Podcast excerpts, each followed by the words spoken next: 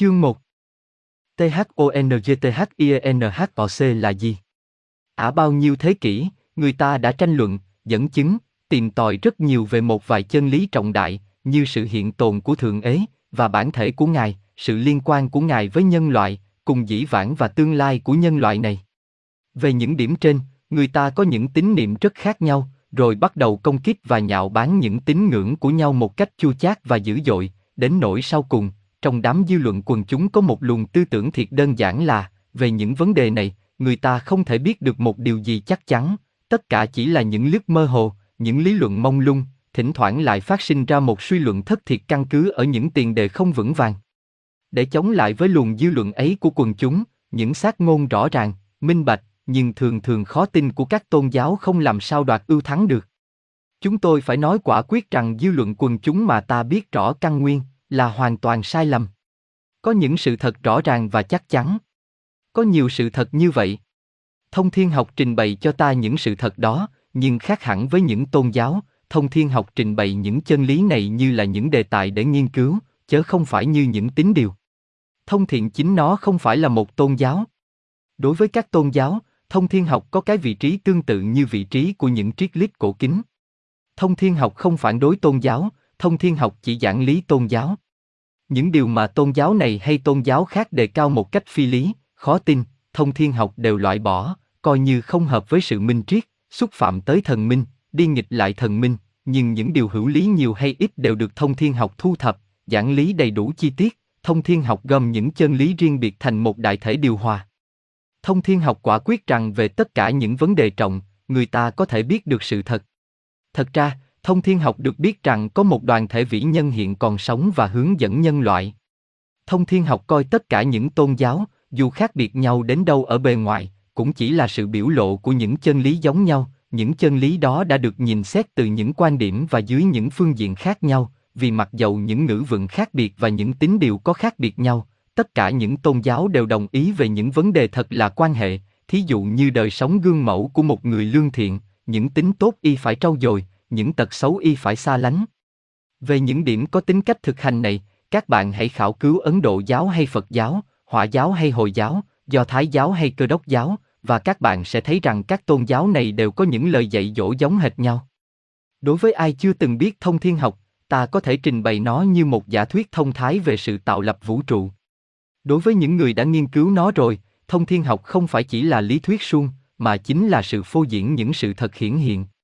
Đó là một khoa học minh bạch mà người ta có thể khảo cứu sâu xa như bất cứ khoa học nào khác, và những điều mà thông thiên học chủ trương đều có thể đem ra thực nghiệm và kiểm soát lại, nếu ta chịu khó uống nắng theo những điều kiện cần thiết.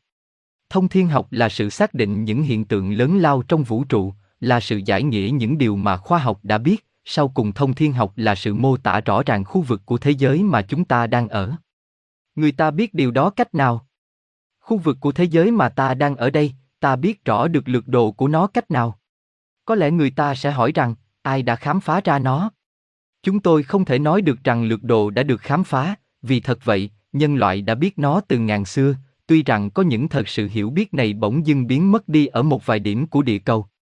Luôn luôn bao giờ cũng có một đoàn thể tiến hóa rất cao, những vĩ nhân này không phải chỉ thuộc về một quốc gia, mà của tất cả mọi quốc gia văn minh, những người này đã am hiểu tin tường chân lý.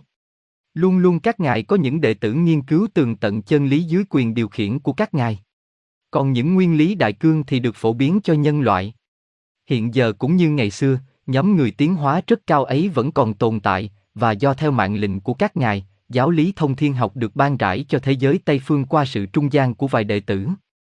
Một đôi khi những ai không thông thạo về vấn đề này đã phản đối một cách ồn ào, gây gắt và khẩn khoản rằng nếu quả có thật như vậy, thì chân lý này phải được công bố từ lâu, và họ đã phiền trách một cách bất công những người sở hữu chân lý, sao đã im lặng che giấu sự thật đi. Nhưng những kẻ chỉ trích đó quên một điều là ai thật tâm đi tìm chân lý đều có thể gặp, và chúng ta là những người ở thế giới Tây phương mới bắt đầu tìm mà thôi.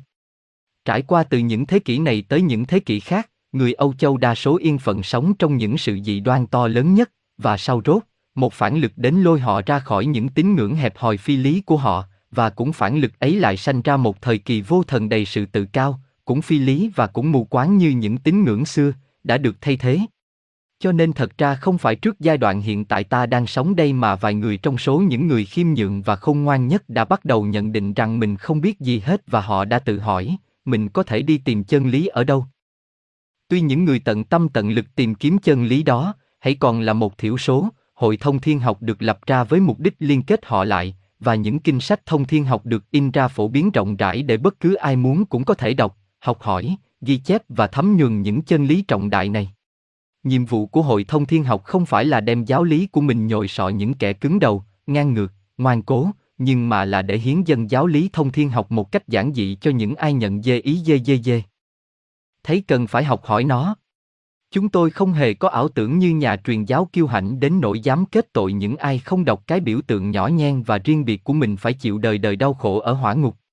Chúng tôi biết một cách chắc chắn rằng sau rốt, mọi sự đều tốt lành, dù đối với những ai hiện giờ tin rằng không thể chấp thuận chân lý được, thật vậy, cũng như đối với những người đã sẵn sàng chấp nhận chân lý một cách nhiệt thành. Nhưng đối với chúng tôi và với hàng ngàn người giống như chúng tôi, sự hiểu biết chân lý này giúp cho chúng tôi chịu đựng đời sống dễ dàng hơn và nhìn cái chết dịu dàng hơn, và nếu chúng tôi hết sức cố gắng thuyết giảng và viết về vấn đề này, đó là chúng tôi muốn cho các huynh đệ của chúng tôi cũng được ích lợi và biết rõ sự thật. Ả à, từ bao nhiêu ngàn năm, những chân lý cốt yếu của AO đã được truyền bá khắp mặt địa cầu. Hiện nay, chúng vẫn còn được truyền bá. Riêng những người Tây phương chúng ta vì kiêu quạng, tự đắc, nên hãy còn không biết tới những điều đó. Mỗi khi một tiểu tiết của chân lý đến với ta, ta lại cười vang lên, tỏ vẻ khinh bỉ. Trong khoa học linh hồn cũng như trong mọi khoa học khác, những điều hiểu biết rõ ràng từng chi tiết chỉ có thể thấu đạt được bởi những nhà nghiên cứu hy sinh cả đời mình cho ngành học đó. Những người đã hoàn toàn minh triết, mà chúng tôi kính cẩn gọi là những chân sư, các ngài đã kiên nhẫn làm nảy nở nơi mình những năng khiếu cần thiết để chiêm nghiệm về những vấn đề này. Vậy, ở quan niệm này có một sự khác biệt giữa những phương pháp tìm tòi gọi là huyền bí học và những phương pháp áp dụng ở những thể thức tân tiến hơn của khoa học. Khoa học hết sức chú trọng vào sự hoàn hảo của khí cụ, còn phương pháp huyền bí chú trọng vào sự phát triển của chính người chịm vậy. PHUNGPHAPCHIMNGHIM Không thể nói tỉ mỉ về vấn đề trên ở trong một quyển sách nhỏ sơ lược này. Muốn biết rõ ràng, ta hãy đọc những quyển sách thông thiên học khác.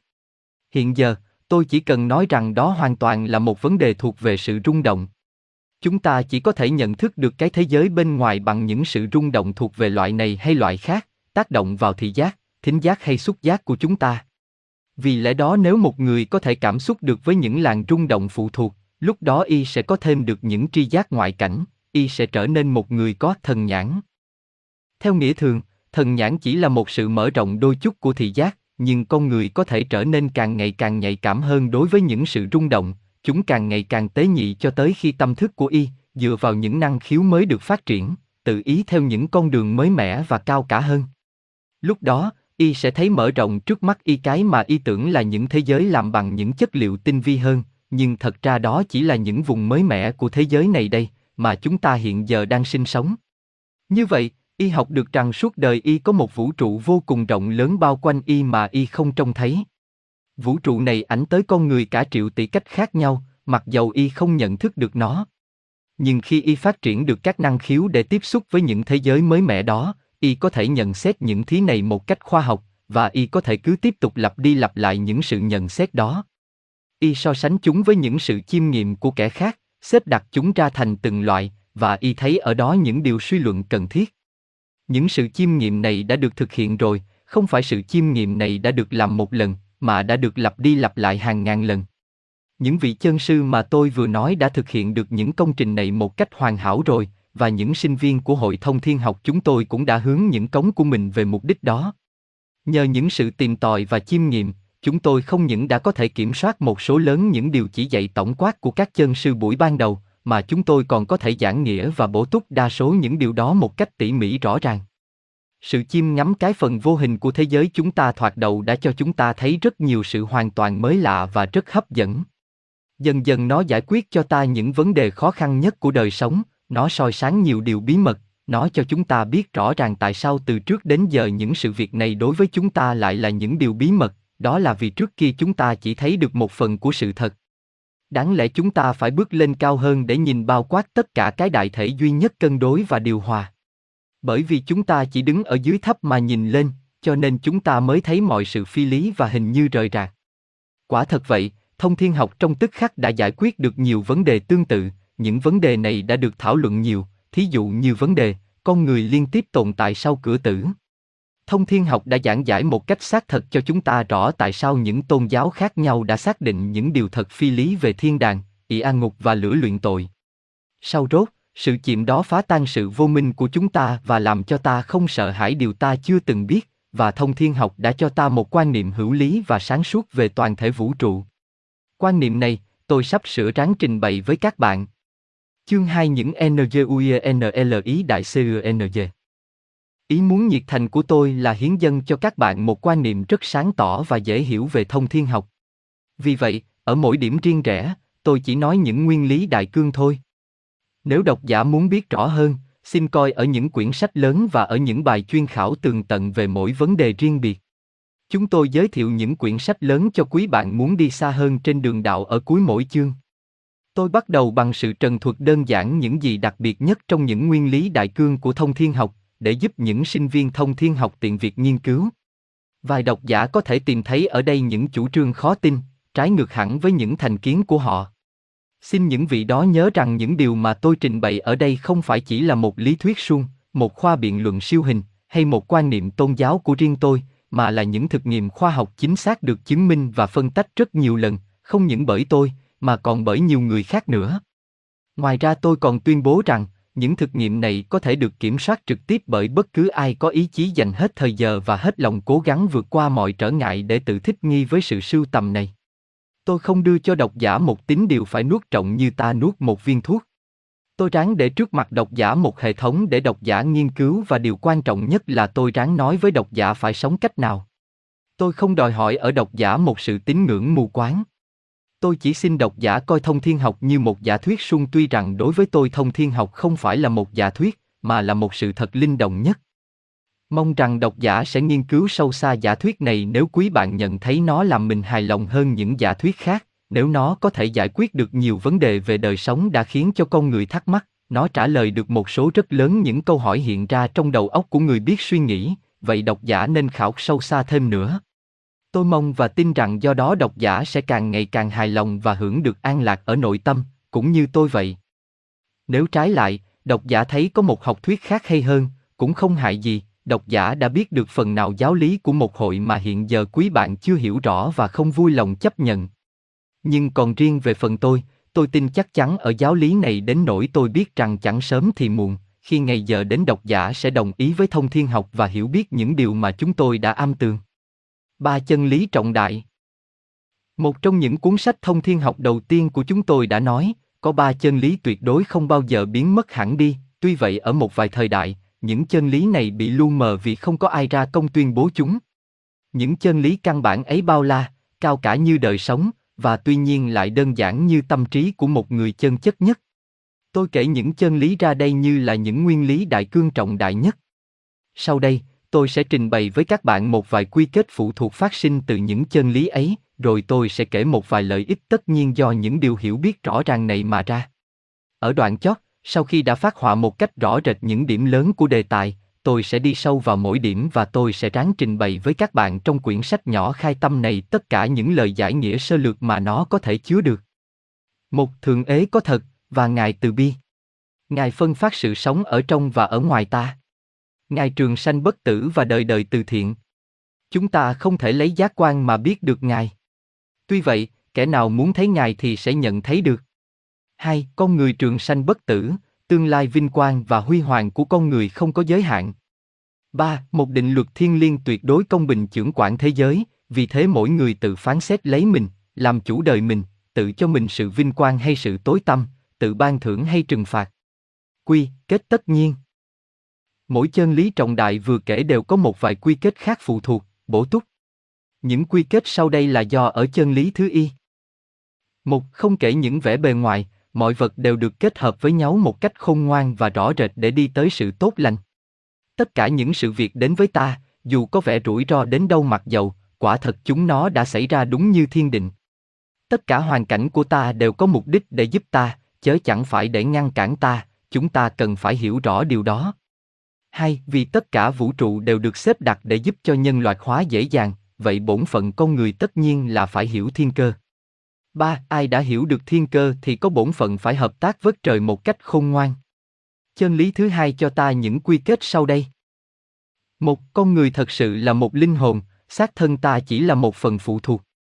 Hai, do đó con người cần phải dựa theo quan điểm của một linh để suy nghiệm mọi sự việc, và mỗi khi trong bản thân ta có sự xung đột, con người phải nhận định rõ ràng rằng, mình là phần cao cả nhất, tức là linh hồn chớ không phải là thể xác. Ba, Khoảng thời gian mà chúng ta thường gọi là đời người thật ra chỉ là một ngày của một đời sống thật sự vô cùng cao cả và rộng lớn. 4. Sự tử không còn là một vấn đề quan trọng như người ta vẫn thường suy tưởng. Thật ra nó không phải là mức chót của sự sống, mà chỉ giống như là người ta đi từ một nấc này tới nấc kia trên cái thang để học hỏi và tiến hóa trong đời sống thật sự vĩ đại. 5. Con người có sau lưng mình, trong dĩ vãng, một sự tiến hóa bao la bát ngát. Khi chúng ta nghiên cứu về sự tiến hóa này chúng ta rất vui vẻ an lạc, chúng ta có được sự tăng trưởng về tinh thần. 6. Chúng ta cũng có, trước mắt ta, trong tương lai, một sự tiến huy hoàng. Nghiên cứu thâm sâu về sự tiến hóa con người được nhiều sự vui vẻ an lạc và được tăng trưởng thêm về tinh thần. 7. Có một điều vô cùng chắc chắn là con người sẽ đạt được đích định sẵn cho y, mặc dầu dường như con người đã rời xa con đường tiến hóa đến bực nào. Chân lý thứ ba cho những quy kết sau đây. Một, mỗi tư tưởng, lời nói, việc làm đều tạo ra một kết quả rõ rệt, kết quả này không phải là một sự thưởng phạt do bên ngoài đưa tới, nhưng là một kết cấu tự nhiên của hành động, liên quan tới hàng như kết quả liên quan tới duyên do, nhân và quả này, thật ra, chỉ là hai phần tử bất khả chia ly của một đại thể hoàn bị. Hai, người ta có bổn phận và có quyền lợi học hỏi tường tận về. Định luật thiên nhiên này, hầu có thể sống theo nó và sử dụng nó cũng như người ta đã sử dụng những định luật trọng đại khác trong vũ trụ. Ba, con người rất cần làm chủ lấy mình để y có thể điều khiển đời mình một cách khôn ngoan và hết lòng hợp tác với luật trời. Hiểu biết như vậy, ta được ích lợi gì? Một khi ta đã hoàn toàn thấm nhuần sự hiểu biết này thì đời ta hoàn toàn đổi mới đến nỗi không sao đếm hết những điều lợi lạc. Tôi chỉ kể ra đây một số ít những đường lối chánh, theo đó liền có sự thay đổi hiện ra, rồi lại cố nhiên các độc giả chỉ cần nghĩ ngợi ít nhiều cũng có thể nhận định được vô số những chi nhánh phát minh từ những đường lối đó mà ra, đó là kết quả đương nhiên. Muốn có sự thay đổi đó, ta không phải chỉ hiểu biết lờ mờ mông lung là đủ. Nếu ta tin tưởng giống hệt những tín đồ hết lòng tin vào những tín điều của tôn giáo họ, thì thật là vô công hiệu, vì làm như vậy họ không sao thay đổi cách sống được. Nhưng nếu chúng ta tin ở những chân lý trọng đại này, cũng như chúng ta tin vào những định luật của thiên nhiên, thí dụ như lửa đốt cháy, nước nhận chìm, lúc đó cái kết quả ở đời sống chúng ta mới rộng lớn được.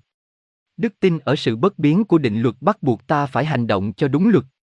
Tin rằng lửa làm phỏng, ta hết sức đề phòng tránh lửa, và tin rằng nước làm chết chìm, ta tránh không té dưới nước, nếu ta không biết lội. Những điều tin tưởng đặc biệt này chỉ rõ rệt và hữu hiệu để giúp đỡ chúng ta nếu chúng có căn bản ở sự hiểu biết do kiện hàng ngày chứng nhận. Và cùng lý do đó mà những giáo lố thông thiên học đối với ta cũng rõ ràng và hiển thật. Vì vậy chúng tôi thấy rằng những giáo lý thông thiên học cho ta những lợi ích sau đây. Một, chúng ta hiểu rõ được lý do của sự sống. Chúng ta biết tại sao ta sống. Ta phải sống cách nào, và khi đó ta biết rõ rằng đời thật đáng sống, nếu ta hiểu rõ nó. Hai, chúng ta biết cách tự điều khiển và do đó biết cách tự phát triển. Ba, chúng ta học được cách tốt đẹp nhất để giúp đỡ những người yêu, giúp ích những người xung quanh, rồi sau cùng chúng ta giúp ích cả nhân loại. 4. Chúng ta học được cách suy tưởng về mọi sự trên một quan niệm triết lý thật cao thượng, chớ không bao giờ ở một quan niệm hẹp hòi của phàm nhân. Do đó, năm Những nỗi đau khổ của cuộc đời đối với ta không còn là to tác nã. 6. Những sự việc xảy ra chung quanh ta, cũng như số mệnh của tả, không còn có vẻ bất công nữa. Dê dê. 7. Chúng ta không còn sợ chết. 8. Mỗi khi người thân mến của ta chết, sự đau khổ của ta giảm bớt rất nhiều. 9. Chúng ta lãnh hội được những quan niệm khác về sự sinh hoạt bên kia cửa tử, và ta hiểu được vai trò của sự chết trong cơ tiến hóa. 10. Chúng ta thoát khỏi những nỗi lo âu, băn khoăn thuộc về tôn giáo trong những vấn đề liên quan tới ta cũng như tới các bạn hữu ta, thí dụ như những nỗi sợ hãi về sự cứu rỗi linh hồn.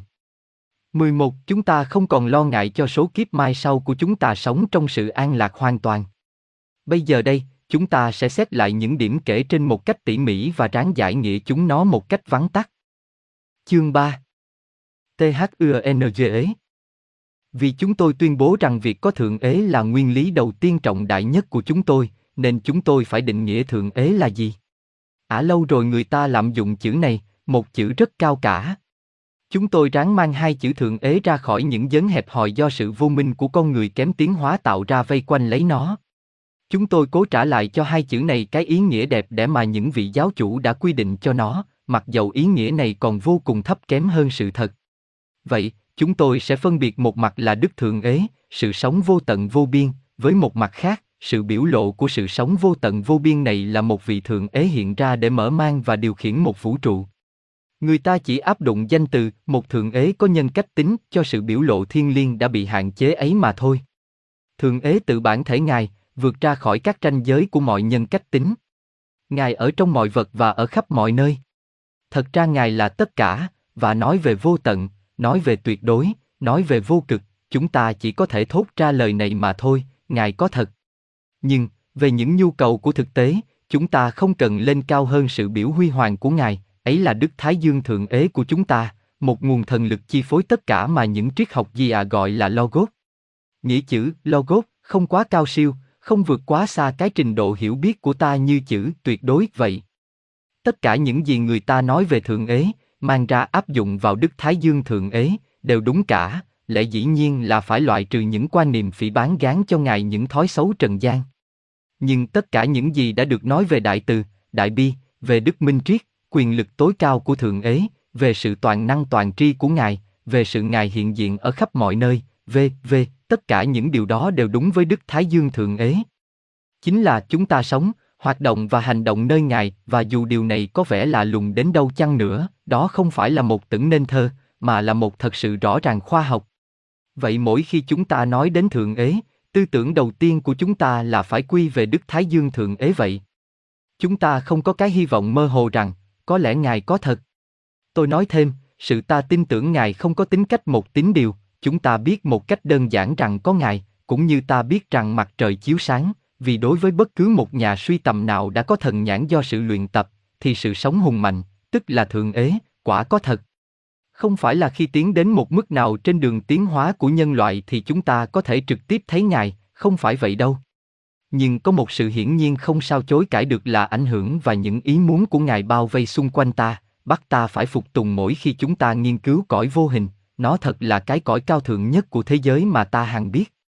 Tới đây chúng ta cần phải giải nghĩa một tín điều chung cho mọi tôn giáo là ba ngôi tuy độc giả thường không sao hiểu được những tín điều mà chúng tôi đã nhiều lần nhấn mạnh vào điểm này ta phải nhìn nhận rằng điểm đó sẽ trở nên đầy ý vị và sáng lạng một khi người ta biết rõ được ý nghĩa thiệt thọ của nó theo cách Đức Thái Dương Thượng Ế tự biểu lộ ra với chúng ta, chắc chắn Ngài là ba ngôi mà vẫn chỉ là một.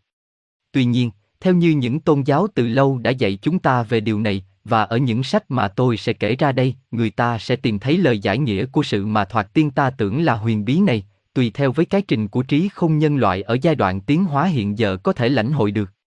thường ế ngự trong chúng ta cũng như ở ngoài chúng ta, hay nói một cách khác, con người đồng bản chất với thượng ế. Đó là một chân lý trọng đại nữa. A số những ai mù quáng về những điều vượt ra khỏi cái thế giới ngoại cảnh ô trượt nhất này, có thể nghi ngờ điều đó.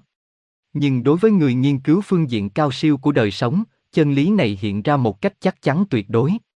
Chúng ta sẽ nói về sự cấu tạo con người và những bản thể khác nhau của y trong một đoạn dành riêng cho chân lý trọng đại thứ nhì.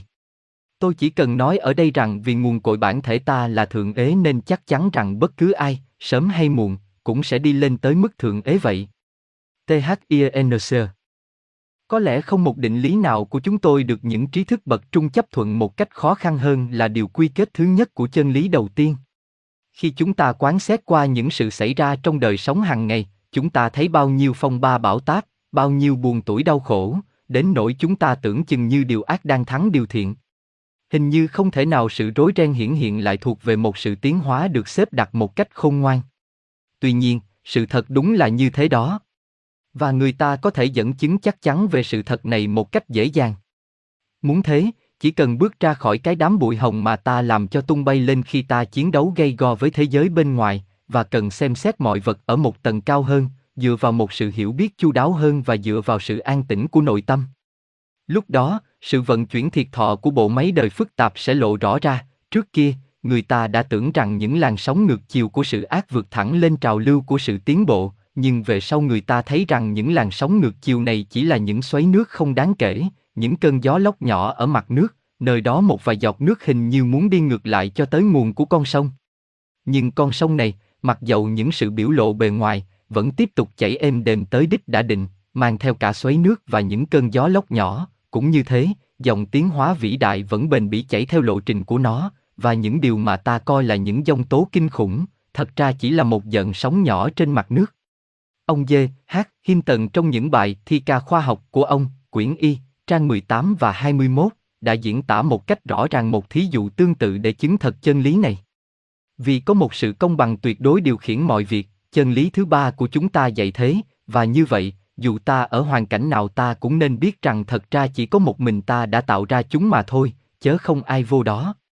Nhưng thế cũng chưa đủ, ta có thể tin chắc chắn rằng dưới sự tác động của những định luật về sự tiến hóa, tất cả mọi việc đều được xếp đặt để dành cho ta những phương tiện tốt nhất hầu phát triển những đức tính cần thiết cho ta. Rất có thể rằng cái địa vị của ta hiện giờ không phải là địa vị mà ta vui lòng ưng chọn, nhưng nó thích đáng với công lao tài cán ta, tùy theo ta đáng được hưởng những gì, nó thường bắt buộc ta phải chịu những nỗi khó khăn thật sự, địa vị này thích hợp nhất với những sự tiến bộng mà ta phải thực hiện. Ở y sống có thể dẫn dắt ta đến trước đủ mọi nỗi khó khăn, nhưng những trở lực này chỉ có một mục đích là dạy cho ta cách vượt qua và để làm phát triển nơi ta lòng can đảm, sự quả quyết, sự kiên tâm, tính nhẫn nại, nói tóm lại, những đức tính mà ta còn thiếu. Thường thường, người ta nói đến những sức mạnh của thiên nhiên như là chúng hồi nhau mà làm hại con người. Thật ra, nếu những người đó chịu khó suy gẫm, họ sẽ hiểu rằng, trái lại với điều họ tưởng, tất cả đều được tính toán kỹ càng để giúp họ lần lần tiến lên cao. Vậy nếu thiên cơ có thật thì nhiệm vụ con người là phải ráng hiểu cái cơ đó. Điều này tưởng khỏi cần chứng minh nữa. Hãy xét về một vấn đề có tính cách ích lợi cá nhân, ai sống dưới ảnh hưởng của một vài điều kiện nào thì phải tìm cách giúp mình quen thuộc với những điều kiện ấy, đó là việc đáng làm hơn hết. Nhưng một khi con người không còn tuân theo những lý do ích kỷ nữa thì bổn phận y lại càng được ấn định rõ ràng hơn, con người phải thấu hiểu thiên cơ với mục đích cộng tác với cơ đó một cách hiệu quả. Chắc chắn là thiên cơ đó có định rằng con người phải cộng tác vào đấy một cách khôn ngoan, một khi trí thức y được khá mở mang để hiểu cơ trời và một khi y được khá tiến hóa về đức hạnh để mong muốn giúp đời. Thật ra, thiên cơ thật là huyền diệu, và tốt đẹp đến nỗi khi ta đã được chiêm ngắm một lần, ta không làm sao tránh không dành hết năng lực của mình và cố gắng trở thành một người thợ của thượng ế, mặc dầu công việc ta đảm nhận nhỏ bé đến đâu. Muốn biết rõ hơn về những vấn đề này xin đọc những sách Gia Tô giáo bí truyền, The Esotic Christini, và quyển Minh triết cổ truyền, The Ansin Uy Sôm, của bà Besant, v.v. Một bài học của ơ y sống. Khi tôi lần lần tiến bước trên đời và khi mắt tôi trông được rõ hơn, thì tôi học được rằng, với mỗi một sự vô trật tự lộ liễu đều có ẩn tàng nguồn rễ của sự công bình. Rằng mỗi nỗi đau khổ đều có một mục đích, mục đích này thường chẳng bao giờ kẻ đau khổ có thể ngờ được. Chắc chắn như buổi bình minh hiện ra với mặt trời, tất cả những gì xảy ra đều là hoàn hảo. Tôi biết rằng chắc chắn như bóng tối đi theo đêm, mỗi hàng tội lỗi phạm ở đâu mặc dầu, một ngày kia sẽ bị trừng phạt, dù thời gian bị phạt xa xôi đến thế nào. Tôi biết rằng một đôi khi linh hồn được giúp đỡ do bởi sự đau khổ tận đáy lòng. Rằng muốn tiến hóa thì phải đau khổ, nhưng những việc gì đã xảy ra đều là tốt cả. Tôi biết rằng người ta không thể thấy một sự nhầm lẫn nào trong thiên cơ vĩ đại bất diệt. Rằng mọi sinh vật đều cộng tác với hạnh phúc trốt tráo của nhân loại. Và tôi biết rằng linh hồn tôi sẽ lên cao hơn nữa để tiếp tục sự học hỏi vĩ đại vô tận của nó. Tôi sẽ nói lên, khi ngoảnh mặt ra phía sau nhìn lên địa cầu của chúng ta rằng tất cả những gì xảy ra đều tốt lành cả. Bài thi không tên tác giả đã được in trong một tờ báo hoạt. Chương 4 Bản thể con người Cứ xem những cách diễn đạt tư tưởng trong đời sống hàng ngày thì đủ biết Âu Châu hiện đang chìm đắm vào cái hố sâu duy vật đến chừng nào, thường thường chúng ta nói một cách hết sức tự nhiên rằng, con người có một linh hồn. Chúng ta phải cứu rỗi linh hồn chúng ta, v.v. Nói như vậy chẳng khác nào con người thiệt thọ là ở xác thân, còn linh hồn chỉ là một vật phụ thuộc mơ hồ của xác thân và lệ thuộc nó vậy. Với một tư tưởng như thế do ngôn ngữ đã biểu lộ rõ rệt sự sai lầm lớn lao, ta khó mà không ngạc nhiên khi thấy một vài người đi xa hơn nữa về chiều hướng ấy và tự hỏi như vậy, không biết vật mơ hồ mà người ta gọi là linh hồn ấy có thật không? Do đó thường thường người ta không biết rõ ràng mình có một linh hồn hay không và nhất là không biết linh hồn đó có bất tử không. Điều lạ lùng là nhân loại có thể ở trong sự vô minh đáng thương như vậy, vì thế giới bên ngoài thường cho ta nhiều bằng cớ chứng minh một cách quả quyết rằng con người có một cách sống hoàn toàn độc lập đối với xác thân, một đời sống riêng biệt có thể biểu lộ ở một nơi xa xác thân trước khi chết. Ở y sống này hoàn toàn rời bỏ cái xác sau khi chết. Khi mà chúng ta chưa gột rửa sạch được sự nhầm lẫn lớn lao, tin rằng xác thân của ta chính là ta, thì không bao giờ chúng ta có thể suy luận một cách đúng đắn về vấn đề này. Nhưng chỉ suy nghĩ một chút thôi ta cũng thấy rằng xác thân ta chỉ là một khí cụ, một cơ quan giúp chúng ta có thể tiếp xúc với vật chất hồng trần thô sơ một cách đặc biệt của cõi đời hữu hình. Suy nghĩ thêm chút nữa, ta sẽ thấy có những loại vật chất khác, chớ không phải riêng gì loại vật chất nhỏ mình gọi là dĩ thái mà khoa học hiện kim chấp nhận là đi xuyên qua được mọi chất khác, ta còn biết được rằng có những vật chất thanh hơn dĩ thái nữa, chúng đi xuyên qua dĩ thái cũng như dĩ thái đi xuyên qua những chất hồng trần. Những vật chất này thanh hơn dĩ thái cũng như dĩ thái thanh hơn vật chất hồng trần vậy. Lẽ dĩ nhiên, độc giả sẽ tự hỏi rằng, làm sao con người lại có thể biết được những loại vật chất thanh tao, mịn màng như thế? Con người sẽ biết được những loại vật chất này giống hệt như y đang biết những hình thể thô sơ hiện hữu, bằng cách nhận được các làn sóng rung động mà chúng phát ra, con người có thể nhận được các làn sóng rung động ấy vì trong bản thể y cũng có những vật chất thuộc về loại thanh tao mịn màng đó. Cũng như xác thân y là một cơ quan để y sử dụng giao tiếp một cách chủ động hay thụ động với thế giới hồng trần, thì những chất mịn màng, thanh tao mà y có trong người cũng làm thành một cơ quan giúp y có thể giao tiếp với thế giới của những chất thanh tao mà những quan năng thô sơ hồng trần không sao cảm nhận được. Điều này không phải là một tư tưởng mới. Thánh Paul đã nói, ta hãy ráng nhớ lại rằng có một xác thân làm bằng xương thịt và một xác thân thiên liêng. Ngoài ra ngài còn nói về hồn con người, sao và chân linh của y, spirit. Hai danh từ này ngài không dùng như những chữ đồng nghĩa, tuy rằng ngày nay người ta quả quyết điều đó với một sự vô minh không thể tưởng tượng được. Vậy thì bản thể con người phức tạp hơn là ta thường nghĩ. Không những con người là một chân linh trong cái hồn, mà cái hồn đó do chân linh điều khiển, hồn này còn có nhiều lớp vỏ nặng nhẹ khác nhau, mà xác thân là lớp vỏ cuối cùng và dày đặc nhất. Tất cả những lớp vỏ đó có thể gọi là những thể nếu ta so sánh chúng với những cảnh giới vật chất riêng biệt của chúng. Thật vậy, ta có thể nói được rằng xung quanh ta có nhiều thế giới bao bọc nhau, thế giới này xuyên qua, chen vào thế giới khác kế đó và người ta có những thể động bản chất với những thế giới ấy, do những thể này, con người mới tiếp xúc được với những thế giới nói trên và mới sống ở đó được.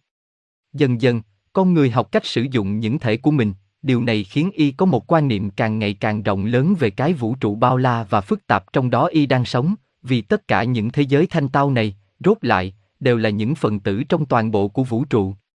Rồi con người do đó hiểu được nhiều sự mà trước kia đối với y có vẻ bí mật, y sẽ không làm y với những thể của y nữa. Y thấy rằng chúng chỉ là những lớp quần áo mà y có thể mặc vào, cởi bỏ hay thay đổi, trong khi đó chính con người y vẫn nguyên vẹn không có gì khác hơn trước. Chúng ta không cần phải nhắc lại thêm một lần rằng đây không phải là những lý thuyết thuộc về siêu hình hay là những tín ngưỡng. Đó là những sự thật rõ ràng có tính cách khoa học và thí nghiệm được, mà ai đã nghiên cứu về thông thiên học đều biết. Về những vấn đề này, nhiều người lấy làm lạ khi được nghe những lời xác định quả quyết thay thế cho những giả thuyết thông thường. Nhưng ở đây, tôi không nói gì ngoài những điều mà một số đông những nhà suy tầm đã biết do những kiện trực tiếp lặp đi lặp lại nhiều lần. Chắc vậy, chúng tôi biết rõ những điều chúng tôi nói, chúng tôi biết do kinh nghiệm chớ không phải nghe người khác nói. Vì thế chúng tôi dám nói chắc chắn như vậy. Những thế giới xen lẫn vào nhau này với những chất nặng nhẹ khác nhau, chúng tôi gọi là những cảnh giới. Cõi đời hữu hình gồm có những chất khí và những loại dị thái, chúng tôi gọi là những cảnh giới hồng trần. Cảnh giới kế tiếp, các nhà luyện kim thời Trung Cổ biết rõ ràng, gọi là cõi trung giới, theo Astro Plan, chúng tôi vẫn giữ danh từ đó. Trên cõi trung giới, có một thế giới làm bằng một chất thanh tao hơn nữa, chúng tôi gọi là cõi thượng giới, theo Mental Plan, tức là cảnh trí, thế giới của tư tưởng. Cái trí của con người làm bằng vật chất của cõi này. Sau chót, còn có những cảnh giới khác cao hơn cõi thượng giới mà tôi chưa kể ra, sợ làm rối trí độc giả, ấy là những cõi, bồ, niết bàn, đại niết bàn và tối đại niết bàn, hiện giờ chúng ta chỉ nói đến những tác động của bản thể con người ở những cảnh giới thấp mà thôi. Có điều chúng ta nên biết rằng ở không gian, những cảnh giới này không xa cách nhau. Thật ra, chúng choáng cùng một chỗ, chúng bao vây chung quanh ta và thấm nhuần ta cả một lượt. Hiện nay, tâm thức ta trụ ở bộ óc hồng trần của ta. Bộ óc này hiện giờ là cơ quan của tâm thức ta, vì thế cho nên bây giờ chúng ta chỉ cảm biết được cõi hồng trần, và có khi chỉ được có một phần nào của cõi ấy mà thôi. Nhưng chúng ta chỉ cần tập đem tâm thức ta trụ vào một thể cao, ngay lúc đó những vật ở cõi trần biến đi trước mắt ta, và thay thế vào đó, ta thấy được cảnh giới tương đối với cái thể mới được sử dụng. Các bạn hãy nhớ rằng bản thể vật chất chỉ có một. Vật chất cõi trung giới và vật chất cõi hồng trần chỉ khác nhau cũng như hơi nước khác với nước đá mà thôi.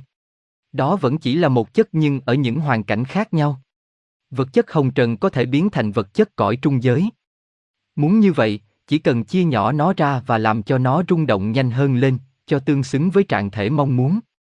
Con người thiệt thọ. Con người thiệt thọ là gì? Con người xuất phát từ Đức Thượng Đế. Con người là một điểm linh quan của Đức Thượng Ế. Tâm linh con người đồng bản thể với Thượng Ế. Và tâm linh này khoác lên mình nó một tâm hồn cũng như người ta mặc một cái áo vậy. Cái hồn giống như cái áo bao phủ tâm linh, nó cho tâm linh cá tính. Đối với sự hiểu biết thấp thỏi của chúng ta tấm áo này hình như ngăn cách tâm linh trong một thời gian làm cho nó phải rời xa thượng ế. Câu chuyện về sự cấu tạo đầu tiên linh hồn con người, về sự tâm linh khoác lại mảnh linh hồn, là một câu chuyện rất tuyệt diệu và lích, nhưng dài quá, không thể kể rõ trong quyển sách sơ lược như quyển này. Người ta có thể đọc câu chuyện này một cách đầy đủ ở những quyển sách nói về cái phần đó của giáo lý. Ở đây chỉ cần nói rằng cả ba trạng thái của Thượng Ế đều có nhiệm vụ là sự tạo. Linh hồn này, và sự cấu tạo hồn con người là cái điểm cao nhất của việc Thượng Ế tự hy sinh đi xuống vật chất, người ta gọi đó là sự nhập thế, đầu thai. Đây là một linh hồn còn bé thơ. Vì nó được tạo thành giống như hình ảnh Thượng Ế nghĩa là cũng có ba trạng thái như Ngài và cũng tự biểu lộ bằng ba cách như Ngài, cho nên, khi nó tiến hóa đi lên, nó sẽ hành động ngược lại với khi nó đi xuống để nhập thế.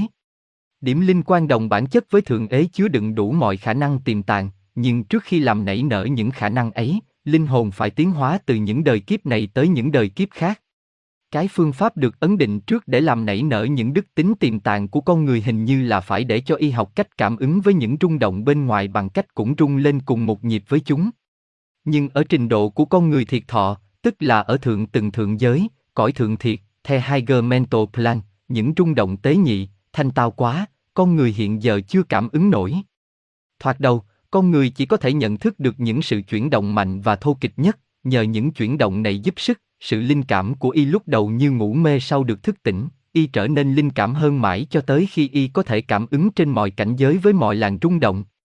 Đó là trạng thái vật chất của sự tiến hóa của con người.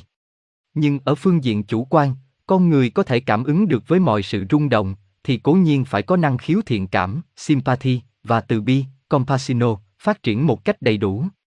Thật vậy, đó là đặc điểm của con người tiến hóa, của chân sư, của người dìu dắt những linh hồn, của Đức Christ vậy. Vì muốn đạt được điều kiện đó cho nên bao nhiêu đức tính tốt của con người hoàn toàn đều phải được phát triển, và đó là nhiệm vụ thiệt thọ của con người khi sống lâu dài trong vật chất. Ở chương này, chúng ta đã bàn qua những vấn đề rất trọng đại. Những ai muốn khảo cứu thêm, xin đọc những sách thông thiện khác. Muốn biết về bản thể con người, xin đọc những sách sau đây của bà Besant. A. Con người và những thể của y, man and his body. B. Chân nhân và những lớp vỏ của nó, the cell and it. Siết. C. Bảy thể của con người, the seven principles of man và của tôi, O. Lisbeth D. Con người hữu hình và vô hình, man, visin and invisin, trong đó có nhiều sự mô tả những thể phách, vía, trí do con mắt của một người có thần nhãn nhận xét. Muốn biết về cách sử dụng những năng khiếu nội tâm, xin đọc quyển Thần nhãn, The Clivo Viven. Muốn biết cách cấu tạo và sự tiến hóa của linh hồn, xin đọc Sự phát sinh và sự tiến hóa của linh hồn, Birth and Evolution of the Sao, Đức bà Annie Besant. Sự phát triển của linh hồn, Ground of the Sao, O. Sin, và của tôi, Đức O. Lisbeth. Tính điều gia tô, Christian Creed. Về sự tiến hóa tâm linh của con người, xin đọc Trước thềm thánh điện, in the outer cao, theo đúng nghĩa của bản chánh là sân ngoại. Con đường của người ệ tử, The Path of Disciples, Đức bà Bê Săng, và những chương cuối cùng của quyển sách nhỏ của tôi, Đức Ô Lisbeth. Những kẻ phù trợ vô hình, Invisible Helper. Chương 5 Luân hồi Vì những sự rung động tế nhị nhất không thể ảnh hưởng ngay đến linh hồn, nên linh hồn này phải khoác những lớp áo vật chất khá thô kịch để cho những sự rung động kém tế nhị có thể truyền tới nó được. Lần lượt, linh hồn mang lấy thể trí, thể vía và thể xác. Đó là một sự nhập thế, sự đầu thai, bước đầu của một đời sống hồng trần. Trong đời sống này, linh hồn thâu được những sự kinh nghiệm về đủ mọi sự. Tôi có thể nói rằng nó học được một vài bài học và phát triển được một vài đức tính. Sau một thời gian lâu hay mau, linh hồn tự thu mình lại và cởi bỏ lần lượt những lớp áo mà nó đã mặc. Lớp áo đầu tiên cởi ra là xác thân. Bỏ xác thân, ta gọi là chết, chết không phải là ngừng hoạt động như ta đã vô minh tưởng như vậy. Nghĩ như thế, sai sự thật biết bao nhiêu. Sự chết này thật ra chỉ là một sự cố gắng của linh hồn để thu mình lại và mang đi nơi khác sự khôn ngoan đã học hỏi được, và sau một thời gian nghỉ ngơi tương đối ngắn hay dài, linh hồn lại phải cố gắng làm một việc mới tương tự như thế nữa. Như chúng tôi vẫn thường nói, trường hợp của một học sinh bậc tiểu học, chúng ta gọi đời sống của em là một ngày học trong đời sống rộng lớn thật sự. Trong một ngày học ở trường học, em đã học được nhiều bài học. Trường hợp em học sinh sống được 70 hay 80 tuổi cũng không phải là đủ thời gian để em có cơ hội học được tất cả những điều kỳ diệu và tốt đẹp trong cõi đời vật chất này. Do đó, mỗi ngày em học sinh phải trở lại trường học để học thuộc tất cả những bài học cần thiết và trải qua nhiều lớp học khác nhau để học bài. Nếu khi đi học ở trường đời mà em học sinh ấy lười biếng, không chịu học thuộc bài, thì em phải học đi học lại mãi một bài. Mỗi ngày học tượng trưng cho một kiếp sống ở thế gian trong vô số những kiếp sống của em học sinh ở thế gian. Trước khi thật sự thuộc bài, em học sinh phải học biết bao lần, tôi không thể biết được. Nhưng chẳng sớm thì muộn, sau này thế nào em cũng thuộc bài, tuy rằng em tiến tới rất chậm chạp. Em học sinh phải học qua nhiều lớp học khác nhau, trong những hoàn cảnh và điều kiện sống khác nhau do ý muốn của thầy giáo, gốt. Sau cùng em được tốt nghiệp vẻ vang. Định luật thiên liêng đã sắp đặt cho em học sinh có đủ thời gian và cơ hội thuận lợi để hoàn tất việc học ở thế gian. Đó là điều mà chúng tôi gọi là giáo lý về sự luân hồi hay sự tái sinh. Một giáo lý đã được phổ biến rộng rãi trong các nền văn minh cổ xưa trên địa cầu, và nhân loại ngày nay vẫn bị bắt buộc phải làm theo, không một ai được miễn trừ. Về sự luân hồi ông Hum đã viết rằng, cái gì không bị hư hỏng thì cũng không thể sinh sản. Linh hồn, do đó, nếu nó là bất tử, thì nó đã tồn tại trước khi con người được sinh ra. Do đó, sự đầu thai chuyển kiếp là một hệ thống giáo lý duy nhất mà khoa triết học có thể lắng tai nghe và chấp nhận. Một, Viết về những lý thuyết của sự đầu thai chuyển kiếp ở bên Ấn Độ và Hy Lạp, ông Mark Muller đã nói, có một điều rất thích thú để học hỏi là, nếu diễn tả dưới ngôn từ ít sự huyền thoại, thì sự đầu thai chuyển kiếp có thể được xếp vào loại đề thi nghiêm chỉnh và quan trọng nhất. Một trong công trình cuối cùng của cuộc đời, nhà đông phương học vĩ đại này đã đề cập đến lý thuyết về sự luân hồi, và nói rõ rằng ông hoàn toàn hết lòng tin vào thuyết luân hồi. Ông Huxley viết, cũng giống như thuyết tiến hóa, sự đầu thai chuyển kiếp có gốc rễ trong thế giới hiện thực. Người ta có đầy đủ tài liệu để chứng minh rõ ràng. Một. Như vậy, rõ ràng là các tác giả xưa và nay đều đồng ý đưa thuyết luân hồi vào vị trí cao nhất để nghiên cứu kỹ lưỡng và để học hỏi một cách nghiêm chỉnh. Chúng ta chớ nên hiểu lầm rằng con người đang ở mức độ tiến hóa cao, khi chết rồi lại đầu thai vào một con thú. Đây là sự vô minh hoàn toàn của người chưa học chân lý. Sự việc này không thể xảy ra được. Con người khi thoát kiếp thú rồi y có thường trí riêng biệt. Y có linh hồn riêng biệt. Con thú còn ở chung trong hồn khóm. Con người sẽ không bao giờ đi ngược lại luật tiến hóa để đầu thai làm con thú, dù cho y có phạm tội nặng đến đâu cũng không bao giờ y bị bắt buộc phải đầu thai vào loài thấp hơn mức tiến hóa của nhân loại. Dù y bỏ qua những cơ hội tốt để học thuộc bài thì chỉ tiến hóa rất chậm chạp mà thôi. Cách đây mấy năm, một tờ tuần báo đã diễn tả một cách duyên dáng cái tinh hoa của thuyết này, một em trai nhỏ tới lớp học, em còn nhỏ xíu. Em chỉ biết những điều mà sữa của mẹ em đã đem lại cho em thôi. Thầy giáo của em, tức là Đức Thượng Ế, để em học ở lớp chót, và cho em một bài học rằng, con không được sát sinh, con không được làm hại một sinh vật nào. Con không được trộm cắp. Người học trò này không sát sinh, nhưng đã độc ác và trộm cắp. Hết ngày hôm đó, nghĩa là khi râu y đã bạc trắng, đêm đã đến và tử thần đã tới, thầy giáo, tức Đức Thượng Ế, bảo y, con đã học được việc tránh sát sinh, nhưng các bài học khác con chưa thuộc. Sáng mai, con phải trở lại đây. Sáng hôm sau, y lại tới với một hình hài một đứa trẻ. Và thầy giáo y, thượng ế, cho y học ở một lớp cao hơn một chút và cho y học những bài sau đây, con không được làm hại một sinh vật nào. con không được trộm cắp. con không được lường gạt. Cậu học trò không làm hại sinh vật, nhưng cậu đã trộm cắp và nói dối. Tới cuối ngày, khi râu y bạc phơ, đêm đã đến và tử thần tới, thầy giáo y, thượng ế, bảo y rằng, con đã học có lòng bác ái, nhưng các bài học khác con chưa thuộc. Ngày mai con phải tới đây. Rồi sáng mai, y lại tới với hình hài một đứa con nít. Và thầy, giáo y, thượng ế, để y học trong một lớp cao hơn lớp vừa rồi và GGPP. Cho y học những bài sau đây, con không được trộm cắp, lường gạt, con không được ham muốn của cải người khác. Ư a học trò nhỏ này thật sự không trộm cắp, nhưng nó gạt gẫm và ham muốn những của cải của kẻ khác. Cho đến khi chiều tối, nghĩa là khi râu tóc y bạc trắng, đêm đã đến và tử thần tới, thầy giáo y, thượng ế, bảo y rằng, con đã học được bài học cấm trộm cắp, nhưng các bài học khác con chưa thuộc. Sáng mai con phải đến đây. Đó là những điều mà tôi đã thấy được ở trên gương mặt những người nam cũng như những người nữ, ở trong quyển sách rộng lớn là cõi đời này, và ở trên những trang giấy cổ kính đang trải ra ở trên trời, viết bằng những ngôi sao. Tôi không nên kể nhiều những lý luận vững chắc, không thể đánh đổ được, làm căn bản cho thuyết luân hồi, e làm đầy những trang sách này. Những lý luận đó được trình bày một cách đầy đủ hoàn toàn ở nhiều quyển sách thông thiên học do một ngòi bút có năng khiếu làm việc này hơn là ngòi bút của tôi. Tôi chỉ thêm vào đây một điều nhận xét đơn giản thôi. Ở y sống bắt chúng ta phải giải quyết biết bao nhiêu vấn đề. Ngoài giả thuyết luân hồi ra không có một thuyết nào khác giải đáp chúng được. Cái thuyết chân chánh và trọng đại này đã cắt nghĩa được những bài toán đố đó. Vậy thuyết này phải được coi như là chân chánh cho tới khi nào người ta tìm được một thuyết khác làm hài lòng ta hơn. Tôi còn nói thêm rằng đối với nhiều người trong chúng tôi, giả thuyết này, cũng như bao nhiêu giáo lý khác của chúng tôi, không phải là một giả thuyết, chính nó còn là một sự thật mà chúng tôi biết rõ một cách chắc chắn và trực tiếp vậy, dù rằng người đời không tín nhiệm sự hiểu biết của chúng tôi. Tôi xin công nhận rằng, đối với quần chúng, điều này không thể được coi như là bằng cớ. Và đây lại là một quan niệm khác nữa.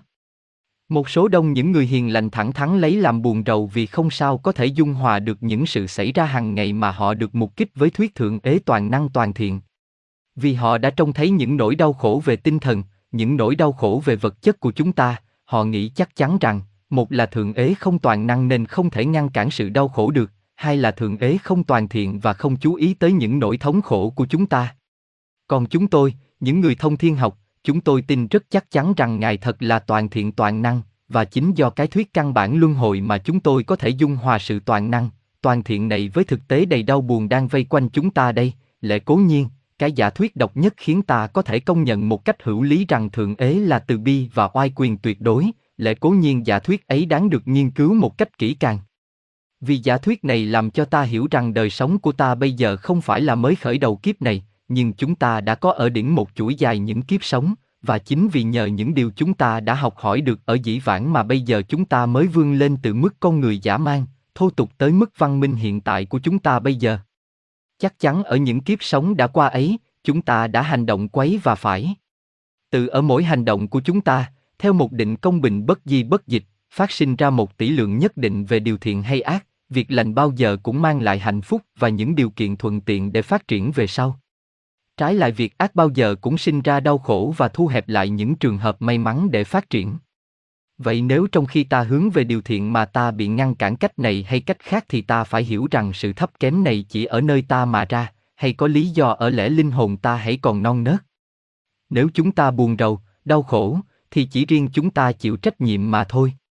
Ngàn vạn kiếp con người, tuy phức tạp và khác nhau tới đâu mặc dầu, chính chúng là cái kết quả rất đúng đắn và không sao tránh được của những điều thiện, ác chứa chất trong những hành động đã qua của họ, và mọi vật đều tuần tự tiến hóa theo đúng với luật trời để nhắm đến vinh quang cuối cùng. Quy dê dê Có lẽ không một giáo lý thông thiên học nào bị công kích kịch liệt bằng cái thuyết luân hồi cao cả này, và tuy vậy, đó là một thuyết vô cùng an ủi, vì nó bảo đảm cho ta có đủ thời giờ để tiến, nó cho ta đủ thời giờ và điều kiện để trở nên trọn lành như cha chúng ta ở trên trời trọn lành vậy. Một vài người phản đối rằng ở cõi đời này họ đã phải chịu biết bao nhiêu phiền não và đau khổ, cho nên họ không sao chấp nhận rằng họ còn phải trải qua những sự thử thách đó nữa. Ôi, cách liếm như thế mới đáng thương làm sao? Chúng ta đi tìm chân lý, chúng ta chẳng nên thụt lùi chạy trốn, dù chân lý này làm ta vui vẻ hay buồn lòng, nhưng thật ra, như tôi đã nói ở trên kia, sự luân hồi, khi ta thật hiểu nó, đó là một thuyết vô cùng an ủi. Có người thường hỏi rằng nếu quả thật chúng ta đã sống nhiều tiền kiếp, tại sao chúng ta không nhớ lại kiếp nào cả? Xin trả lời tóm tắt như sau đây, có một vài người nhớ được tiền kiếp, nhưng đây là thiểu số, vì đa số những người trong thời đại chúng ta hãy còn có tâm thức ngủ ở một thể thấp của mình mà thôi. Người ta không sao bắt thể đó nhớ lại những ký ức của những kiếp đã qua, vì thể ấy chưa từng trải qua những ký ức đó, còn linh hồn có trải qua những ký ức đó nhưng chưa đủ thức tỉnh hoàn toàn trong cảnh giới của mình. Tuy vậy, ký ức của cả dĩ vãng đã được ghi trong linh hồn, và những đức tính bẩm sinh của đứa trẻ chính là một lối biểu lộ cái ký ức ấy. Nhưng khi một người đã khá tiến hóa có thể trụ tâm thức mình ở linh hồn chớ không phải ở những thể thấp nữa, thì cả lịch của đời sống thiệt thọ rộng lớn này sẽ phô bày ra trước mặt y như một quyển sách mở rộng. Tất cả vấn đề này được trình bày một cách đầy đủ trong quyển sách của Đức Bà Bê Luân hồi, Reincarnati, trong quyển Luân hồi, một hy vọng của thế giới, là Reincarnati Karantitatan, um Un Espen Paulemon, và trong một vài trang của quyển Trước thềm thánh điện, Inter Outer Cao, của bà Bê Săng mà tôi đặc biệt giới thiệu với độc giả. Chương 6 Một QUANNIEM mới mẻ về bản thể. Con người Chỉ cần suy nghĩ đôi chút chúng ta cũng đủ thấy rằng có một sự thay đổi căn bản lớn lao trong cách sinh hoạt của một người đã hiểu rõ rằng, ở y sống vật chất không đáng kể chút nào, đó chỉ là một ngày tới trường để học, và xác thân của y cũng không có nghĩa lý gì, đó chỉ là một cái áo mà người ta mặc một lát để làm việc và người ta sẽ cởi ra khi xong việc. Người ấy bây giờ hiểu cái công việc quan trọng duy nhất là học bài cần phải học, và nếu để cho việc này, việc nọ làm y lãng trí, quên mất công việc ấy đi, thì đó là y đã hành động một cách thật vô cùng khinh suất. Đối với ai đã biết chân lý, đời sống tầm thường của thế nhân, sống mà hoàn toàn theo đuổi sự giàu có hay danh vọng, thì nó quá nhỏ hẹp. Phải chăng đó là một sự hy sinh phi lý tất cả những gì quý báu để được phỉ dạ chốc lát ở mức thấp kém trong bản thể chúng ta? Người đệ tử quý chuộng những sự cao thượng chớ không quý chuộng những gì của Trần gian, vì trước hết, đó là nhiệm vụ của y, sau là vì y hiểu rành rẽ tất cả sự phi lý của những gì thuộc về hồng trần. Bao giờ y cũng cố gắng đặt mình vào một quan điểm cao nhất, vì người ta không thể cho là quan trọng những gì mà người ta trông thấy ở cõi thấp, khi đó, thì giác của ta bị những xúc cảm và đục thấp hèn che lấp, chúng kết lại thành một đám mây mờ dày đặc xung quanh ta. Như vậy không phải bao giờ người đệ tử cũng không bị quyến rũ, vì y đã tin chắc hơn ai hết con đường cao thượng là con đường y phải đi theo. Thương ôi, không phải thế đâu. Nhiều khi y bị quyến rũ, lôi kéo xuống phía dưới. Một sự tranh chấp lớn lao xảy ra nơi bản thân y, theo như cách diễn tả mạnh mẽ của Thánh Paul, y sẽ cảm thấy rằng, có một định luật của tứ chi chống lại với định luật của linh hồn. Và y cũng sẽ biết được sự thật trong câu này, điều mà tôi muốn làm thì tôi không làm. Điều mà tôi không muốn làm, tôi lại làm. Về vấn đề này, tôi xin nói rằng có những người rất sùng đạo đã nhầm lẫn một cách đáng tiếc về nguyên do của những trận giông tố trong lòng mà tất cả chúng ta đều thấy nổi lên ở nội tâm một cách gây go và liên tiếp không nhiều thì ít. Và thường những người đó nghĩ như sau, một là họ tưởng những dục vọng hèn kém mà họ cảm thấy là do ở ma quỷ cám dỗ mà ra, hoàn toàn xa lạ đối với họ, hay là họ than khóc cho sự hắc ám và gian ác của tâm hồn, họ run sợ trước cái hố sâu chứa đầy những sự xấu xa trong lòng họ. Thật ra rất nhiều người tốt lành, vừa nam lẫn nữ, bị vầy vò bởi những nỗi băn khoăn vô ích này. Thoạt tiên cần phải biết rằng, muốn hiểu rõ vấn đề này, nên nhớ những dục vọng hèn kém mà chúng ta cảm thấy không phải là của chúng ta. Chúng cũng không phải là của ma quỷ nào muốn cố tâm làm mất linh hồn ta, sự thật là có những sinh vật xấu xa nhiều khi bị những tư tưởng xấu của chúng ta thu hút, chúng làm cho những tư tưởng này thêm sức mạnh, nhưng các sinh vật này đều do con người tạo nên, hơn nữa tất cả chỉ sống trong một thời gian thôi. Chúng chỉ là những hình tư tưởng do những người xấu tạo nên, và đời sống giả tạo làm chúng linh động chỉ ngắn ngủi tương đối với sức mạnh của cảm tình đã tạo ra chúng. Nhưng thường thường những sự thúc giục tai hại đều từ một nguồn gốc khác mà đến với chúng ta. Chúng ta đã nói rằng, khi đầu thai, con người lần lần khoác vào mình những lớp vỏ làm bằng những chất ở những cảnh giới khác nhau. Nhưng mà những chất này không phải là vô tri vô giác, khoa học huyền bí dạy ta rằng không có vật chất nào vô tri vô giác cả. Vật chất này sống, đời sống của nó có những bản năng riêng. Và sự sống vật chất này ở vào một trình độ tiến hóa thấp kém hơn trình độ của chúng ta nhiều lắm. Chúng còn đi xuống thấp nữa. Sự tiến hóa đối với chúng trở nên dày đặc, còn đối với chúng ta, tiến hóa là đi lên, là trở nên thanh cao tế nhị. Vậy rất dễ dàng biết được nguồn cội của những sự xung đột, vì quyền lợi của con người trái ngược với quyền lợi của vật chất linh động, kết cấu thành những thể vía, trí của con người. Ấn y là sự giải nghĩa sơ lược về việc chiến đấu kỳ lạ trong nội tâm mà thỉnh thoảng chúng ta thấy có trong lòng. Sự chiến đấu này đã khiến cho những tâm hồn thi sĩ tưởng như có những thiên thần thiện và ác tranh nhau cướp đoạt linh hồn con người. Ở trong quyển sách Cõi trung giới, theo Astro Plan, page 100, của tôi có những chi tiết nhiều hơn về vấn đề này. Trong khi chờ đợi, con người nên hiểu rằng mình là một sức mạnh cao cả, bao giờ cũng tiến bước và tranh đấu cho điều thiện, còn cái năng lực thấp thỏi đó trong lòng ta, thật không phải là ta đâu, nó chỉ là một phần tử ngỗ nghịch không chịu phục tùng của những thể thấp của ta mà thôi. Con người thiệt thọ phải học cách chế ngự phần ngỗ nghịch ấy, phải hoàn toàn làm chủ nó và bắt nó phải vâng lời. Nhưng ta chớ lầm tưởng rằng nó là cái gì thật xấu xa. Nó cũng là một sự biểu lộ quyền năng của thượng ế, tìm cách đi theo con đường riêng thường tình của nó. Ở mức tiến hóa của nó, nó phải đi xuống sâu vào vật chất chớ không phải thoát khỏi vật chất và đi trở lên như chúng ta. Chương 7 Sự chết sự hoàn toàn hiểu biết giáo lý thông thiên học cho ta rất nhiều lợi ích thực tế.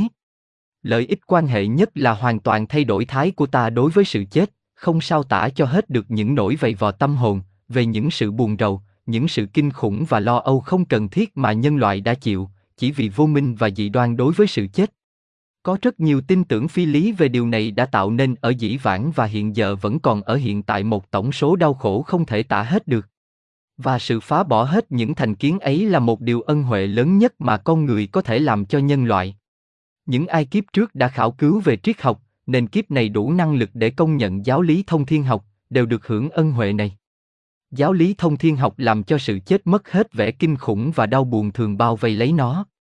Giáo lý thông thiện khiến cho ta có thể nhìn sự chết theo trạng thái cân xứng thiết thực của nó và hiểu công dụng của nó trong cơ tiến hóa.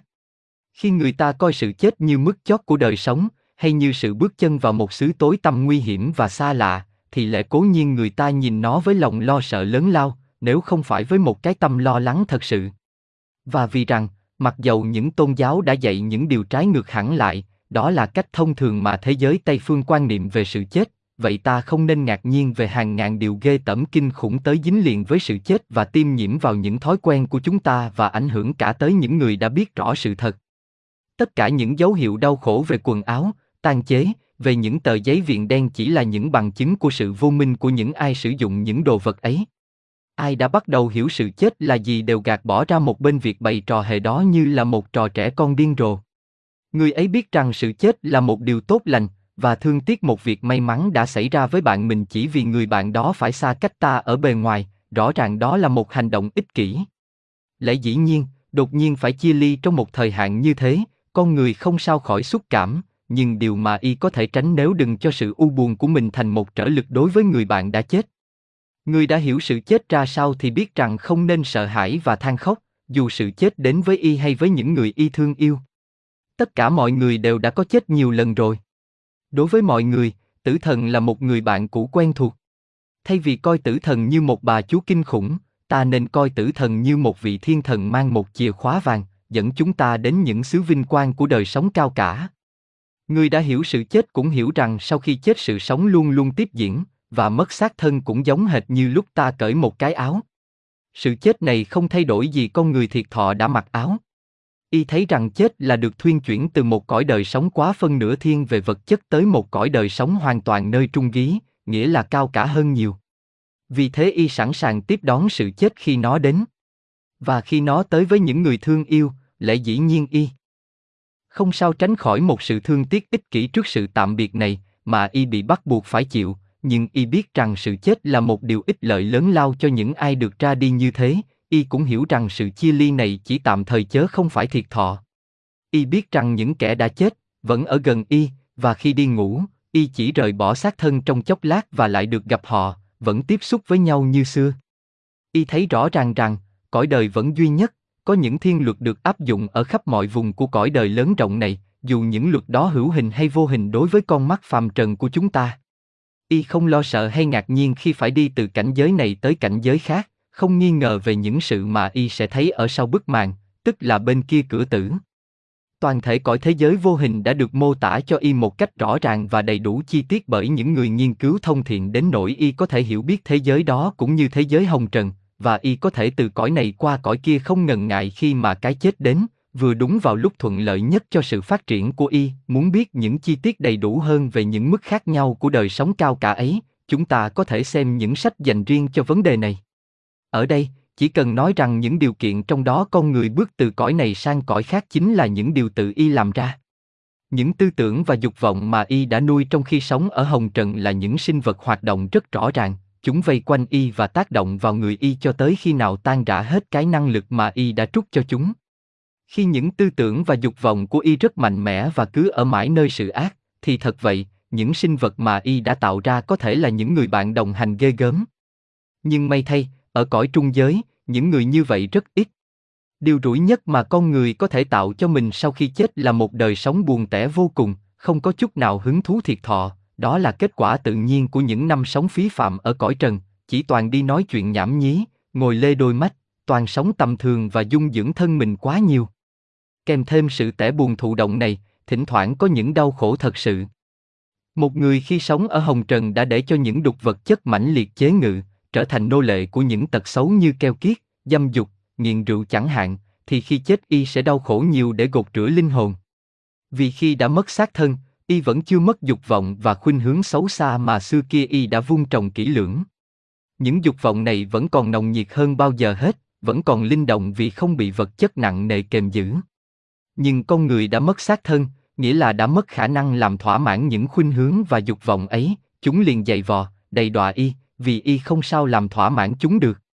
Như vậy, người ta hiểu rằng đối với kẻ đáng thương này, đó là một cái địa ngục thật sự, tuy đó, chỉ là một địa ngục nhất thời, vì rằng những dục vọng sẽ tàn đi, những năng lực của chúng đã bị phung phí khi chúng làm cho đương sự đau khổ. Đó thật là một số kiếp kinh khủng. Tuy vậy về vấn đề này có hai quan niệm mà chúng ta phải nên ghi nhớ, thoạt đầu là con người không những tự tay mình tạo nên sự đau khổ của mình, y còn định đoạt cường độ và thời gian của sự đau khổ ấy nữa. Trong đời sống hồng trần, chính y đã cho phép một dục vọng nào đó có một sức mạnh như thế, và giờ đây y phải đương đầu với dục vọng ấy và chiến thắng nó. Nếu trong khi sống ở cõi trần, y đã cố gắng ít nhiều đè nén nó xuống, trừ nó đi thì những cố gắng này sẽ giúp y chiến thắng dục vọng một cách dễ dàng hơn xưa kia. Chính y đã tạo ra con quỷ thì bây giờ chính y phải trừ con quỷ ấy đi, và chính y đã cho con quỷ ấy cái sức mạnh mà nó có hiện giờ. Số mệnh y là do y làm thành. Chính tự y đã tạo ra vậy. Ở điểm thứ hai phải nói thêm rằng giờ đây sự đau khổ là phương tiện độc nhất có thể cứu rỗi y, nếu y có thể tránh sự đau khổ này, có thể đi qua cõi trung giới mà không làm tàn dần đi những dục vọng đê hèn, thì sự gì sẽ xảy ra? Khi nào y trở lại thế gian đầu thai làm người, ở kiếp sau, y sẽ bị những dục vọng ấy chế ngự hoàn toàn như thuở xưa. Khi mới sanh ra, y đã là một người dâm dục, nghiện rượu, một người keo kiệt, v, v, và người ta không có thời giờ răng dạy y phải chiến thắng những tật xấu ấy, chúng sẽ lớn lên tới mức không sao chịu nổi nữa. Y sẽ bị làm nô lệ cho chúng, cả linh hồn lẫn thể xác, và như vậy, một kiếp sống ở thế gian bỗng trở thành vô ích, không còn có dịp may để tiến hóa thêm. Kẻ đáng thương bị dính mắc trong vòng lẫn quẩn không có lối thoát và sự tiến hóa của y sẽ bị chậm trễ vô cùng. Nhưng thiên cơ không có những khuyết điểm ấy. Dục vọng phải cháy tàn trong đời sống của cõi trung giới, và con người sẽ đầu thai trở lại thế gian với tấm lòng sạch hết dục vọng. Thật ra sự yếu đuối của linh hồn trước kia đã cho phép dục vọng thắng y, sự yếu đuối ấy vẫn còn đó và thật ra thể vía được tạo ra để dùng về kiếp sau này vẫn có thể chịu ảnh hưởng và phô diễn những dục vọng giống như thể vía của kiếp trước, cho nên con người mới tái sinh rất dễ dàng bắt đầu sống trụy lạc như kiếp trước. Nhưng chân nhân của y, tức là con người thiệt thọ, đã học được bài học quá đổi ghê gớm, và chắc chắn chân nhân sẽ hết sức cố gắng ngăn cấm dục vọng xấu xa tái diễn lại, cái tội lỗi đã bị trừng phạt, không xô đẩy con người xa xuống hố sâu để cho những thú tính ấy ngự trị nữa. Dĩ nhiên, ở trong người y hãy còn mầm móng của tật xấu, nhưng nếu y xứng đáng được đầu thai làm con những bậc cha mẹ hiền lành và khôn ngoan, thì những người này sẽ giúp y phát triển những mầm móng tốt trong bản tính y và ngăn cản những mầm xấu. Không thể trổ bông kết trái được, những mầm dục vọng sẽ teo héo đi, và y chỉ cần một kiếp đầu thai nữa thôi, chúng sẽ không tái hiện nữa. Theo cách đó, do những sự tiến tới chậm chạp, con người hủy bỏ được những khuynh hướng xấu xa nơi mình và phát triển được những tánh tốt để thế vào đó. Ngoài ra con người không ngoan, hiền lành, hữu dụng và vị tha hiểu được những điều kiện sinh tồn trong cõi siêu nhiên ấy, muốn cố gắng thích hợp với hoàn cảnh và muốn làm đầy đủ những điều kiện bắt buộc, y sẽ thấy mở rộng trước mặt một trường hoạt động huy hoàng để y có cơ hội phát triển những khả năng học hỏi và làm việc một cách hữu ích. Y sẽ khám phá rằng, ngoài cái xác thân nặng nề đời sống có một cường độ và một sự huy hoàng đến nỗi nếu đem so sánh với những hạnh phúc hồng trần nồng nhiệt nhất, thật chẳng khác nào so sánh một buổi trưa hè chan chứa nắng với một đêm sáng trăng. Sự hiểu biết rõ ràng và lòng tin cậy bình tĩnh của y làm cho những quyền lực của đời sống vô tận bổ rải xuống y và những người chung quanh. Y sẽ thành một trung tâm tuyệt diệu của sự an lạc đối với hàng trăm người, những huynh đệ y, và y có thể trong vài năm sống ở cõi trung giới làm những điều lành thiện nhiều hơn là y sống một kiếp dài dưới hồng trần. Đặc biệt nhất là y biết rõ rằng y còn có trước mặt một khoảng thời gian càng huy hoàng hơn nữa ở bên kia cửa tử. Cũng như y đã lấy tư tưởng và dục vọng của y để tạo nên đời sống của mình ở cõi trung giới, y cũng lấy những tư tưởng cao thượng nhất, những hoài vọng cao cả nhất của mình để tạo nên đời sống cõi thượng giới. Vì thiên đàng không phải là một giấc mơ, mà là một sự thật dê dê tê dê. Linh động và vinh quang. Đó không phải là một thành phố xa xôi, ở trên những ngôi sao, với những cánh cửa bằng hạt ngọc quý giá và những lối đi lót bằng vàng, xứ sở của một thiểu số người được đặc ân. Không, thiên đàng chỉ là một trạng thái của tâm thức mà ai cũng đã trải qua, đang trải qua và sẽ trải qua trong thời gian khoảng giữa của hai kiếp tái sinh. Dĩ nhiên thiên đàng này không phải là một chỗ ở vĩnh viễn, không thể diễn tả được bằng ngôn ngữ nhưng đó là một trạng thái vô cùng hạnh phúc kéo dài hàng mấy trăm năm. Như vậy chưa phải là hết, tuy rằng thiên đàng chứa đựng sự thật của mọi điều tốt đẹp và cao cả của tất cả các tôn giáo đã hứa hẹn dưới danh từ đó, nhưng người ta không nên quan niệm thiên ở phương diện ấy mà thôi. Đó là một lãnh vực của vũ trụ rất quan hệ đối với chúng ta. Đó là một thế giới rộng lớn huy hoàng với một cách sống mãnh liệt. Chúng ta có thể sống ở đó ngay từ bây giờ cũng như ở thời gian khoảng giữa của hai kiếp tái sinh. Chỉ vì chúng ta chưa được tiến hóa và vì chân nhân của ta bị mờ kém đi do xác thân nặng nề nên chúng ta mới không thể hiểu được hoàn toàn sự vinh quang của thiên đàng cao cả nhất, nó đang vây quanh ta ở tứ phía, bất cứ lúc nào, những thần lực ở cảnh giới cao siêu này luôn luôn bao phủ lên ta ở đủ mọi hướng, nếu ta hiểu được điều này thì ta nhận được những thần lực này. Tuy rất lạ lùng đối với người thường, điều này đối với nhà huyền bí học, chỉ là một sự rất thực tế mà thôi, và đối với ai chưa hiểu được cái sự thực căn bản này, thì chúng tôi đành phải nhắc lại lời dạy của Đức Phật, các con đừng miệt mài cầu nguyện, rên la, các con hãy mở mắt và ngó coi, ánh sáng chói rạng chung quanh các con, và các con chỉ cần bỏ miếng vải bịt mắt đi và nhận xét. Sự thật kỳ diệu và tốt đẹp biết bao, vượt qua những gì mà con người đã mong ước hay van xin trong lời cầu nguyện. Và điều này tồn tại mãi mãi, mãi mãi. Linh hồn của một dân tộc, Trang 163, The Sound of the People, p. 163. Khi nào thể vía, dẫn thể của những tư tưởng và dục vọng thấp kém bị hao mòn và tan rã dần rồi tiêu mất, thì con người thấy mình ở trong một thể khác, làm bằng một chất nhẹ và mình hơn mà ta gọi là thể trí. Bấy giờ con người trụ tâm thức của mình vào thể đó, và y có thể nhờ dẫn thể mới này, nhận được những làn rung động phát sinh từ thế giới bên ngoài tương xứng với tỷ trọng của thể trí, nghĩa là những làn rung động của cõi thượng giới. Khi thời gian đền tội của y đã hết, và lúc bấy giờ chỉ còn lại những tư tưởng và những hoài vọng cao thượng nhất mà y đã có khi còn sống ở cõi trần. Những sợi tơ trời bao quanh y và làm thành một lớp vỏ bọc mịn màng, do đó y có thể cảm ứng với một vài lối rung động của chất thượng giới rất thanh cao và y có thể lấy cái kho tàng bảo vật chung của cõi thiên đàng. Và tôi có thể nói rằng cảnh thượng giới này là một phản ảnh của cái trí của Thượng Đế, đó là một kho tàng vô tận để cho những người ở thiên đàng có thể hưởng thụ tùy theo những hoài vọng và tư tưởng mà họ đã có khi sống ở trần gần và trung giới. Chúng ta cần biết rõ sự thật và có quan niệm đúng đắn về cõi thiên đàng. Tất cả các tôn giáo đều đã có nói đến hạnh phúc thiên đàng, nhưng ít có tôn giáo nào đã bày tỏ một cách minh bạch cái tư tưởng chánh đại có thể giảng giải một cách hữu lý bằng cách nào tất cả mọi người không phân biệt là ai cũng có thể được sung sướng ở thiên. Tuy vậy, điểm chính của vấn đề là mỗi người tự tạo cho mình một thiên đàng riêng biệt bằng cách lựa chọn một cách huy hoàng không thể tả được tư tưởng của thượng ế luật trời dạy rằng, con người gặt hái được những điều mà xưa nay y ham muốn nhiều nhất. Theo cách đó mỗi người có thể ấn định cho mình, do những nguyên nhân mà mình đã gieo ở cõi trần, thời hạn và tính cách của đời sống cao siêu của mình mỗi người chỉ có thể có một số lượng hạnh phúc mà y xứng đáng được hưởng và những hạnh phúc thiên đàng của y có tính cách thích hợp với bản chất của y thiên là một thế giới trong đó mỗi người vì lý do y được thức tỉnh được hưởng cái hạnh phúc tinh thần lớn nhất mà y có thể hưởng được. Đó là một thế giới có thể làm thỏa mãn mọi hoài vọng của con người, không có giới hạn, hay ít nhất là tùy theo tâm thức cá nhân tương xứng với những hoài vọng đó mà thôi. Quý bạn có thể đọc thêm những chi tiết rõ hơn về đời sống ở cõi trung giới trong quyển Trung giới, The Astral Plan, và đời sống ở cõi thượng giới được mô tả trong quyển Thượng giới, The Devachinic Plan. Người ta cũng tìm được những điều chỉ dẫn ở những quyển sách sau đây. Sự chết và bên kia cửa tử, Death and After. Và bên kia cửa tử, The Other Side of Death. Chương 8 GIVANG và TUNGLAI con người.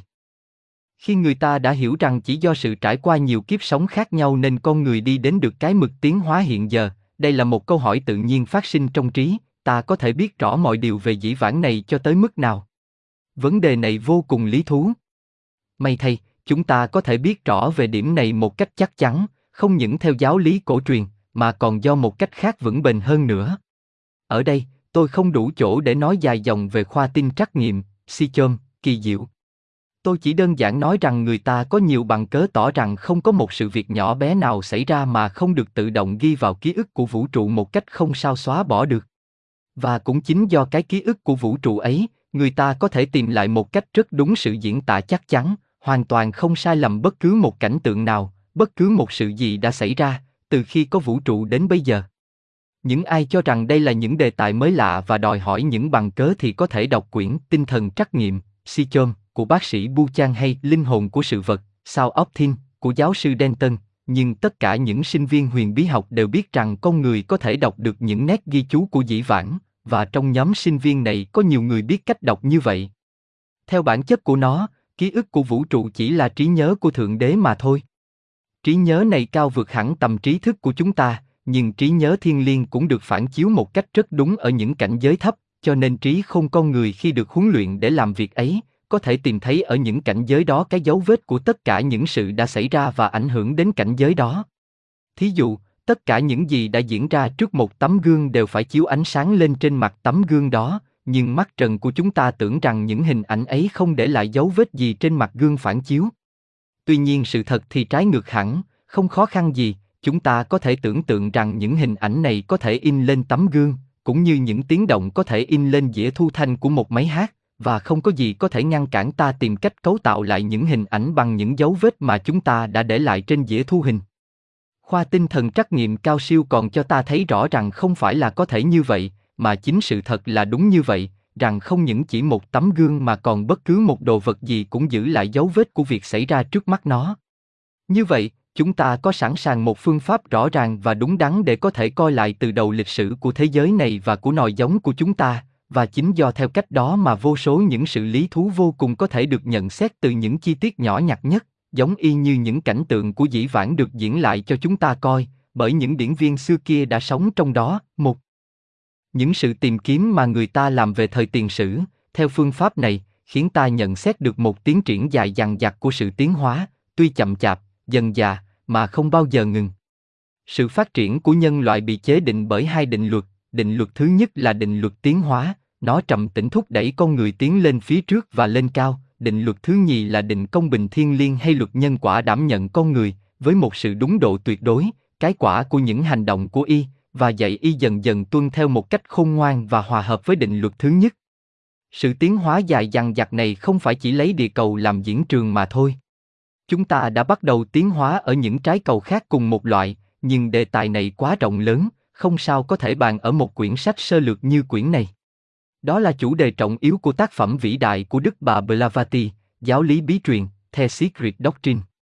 Nhưng trước khi đọc tác phẩm này, những ai mới học đạo nên đọc trước những chương nói về đề tài ở những quyển.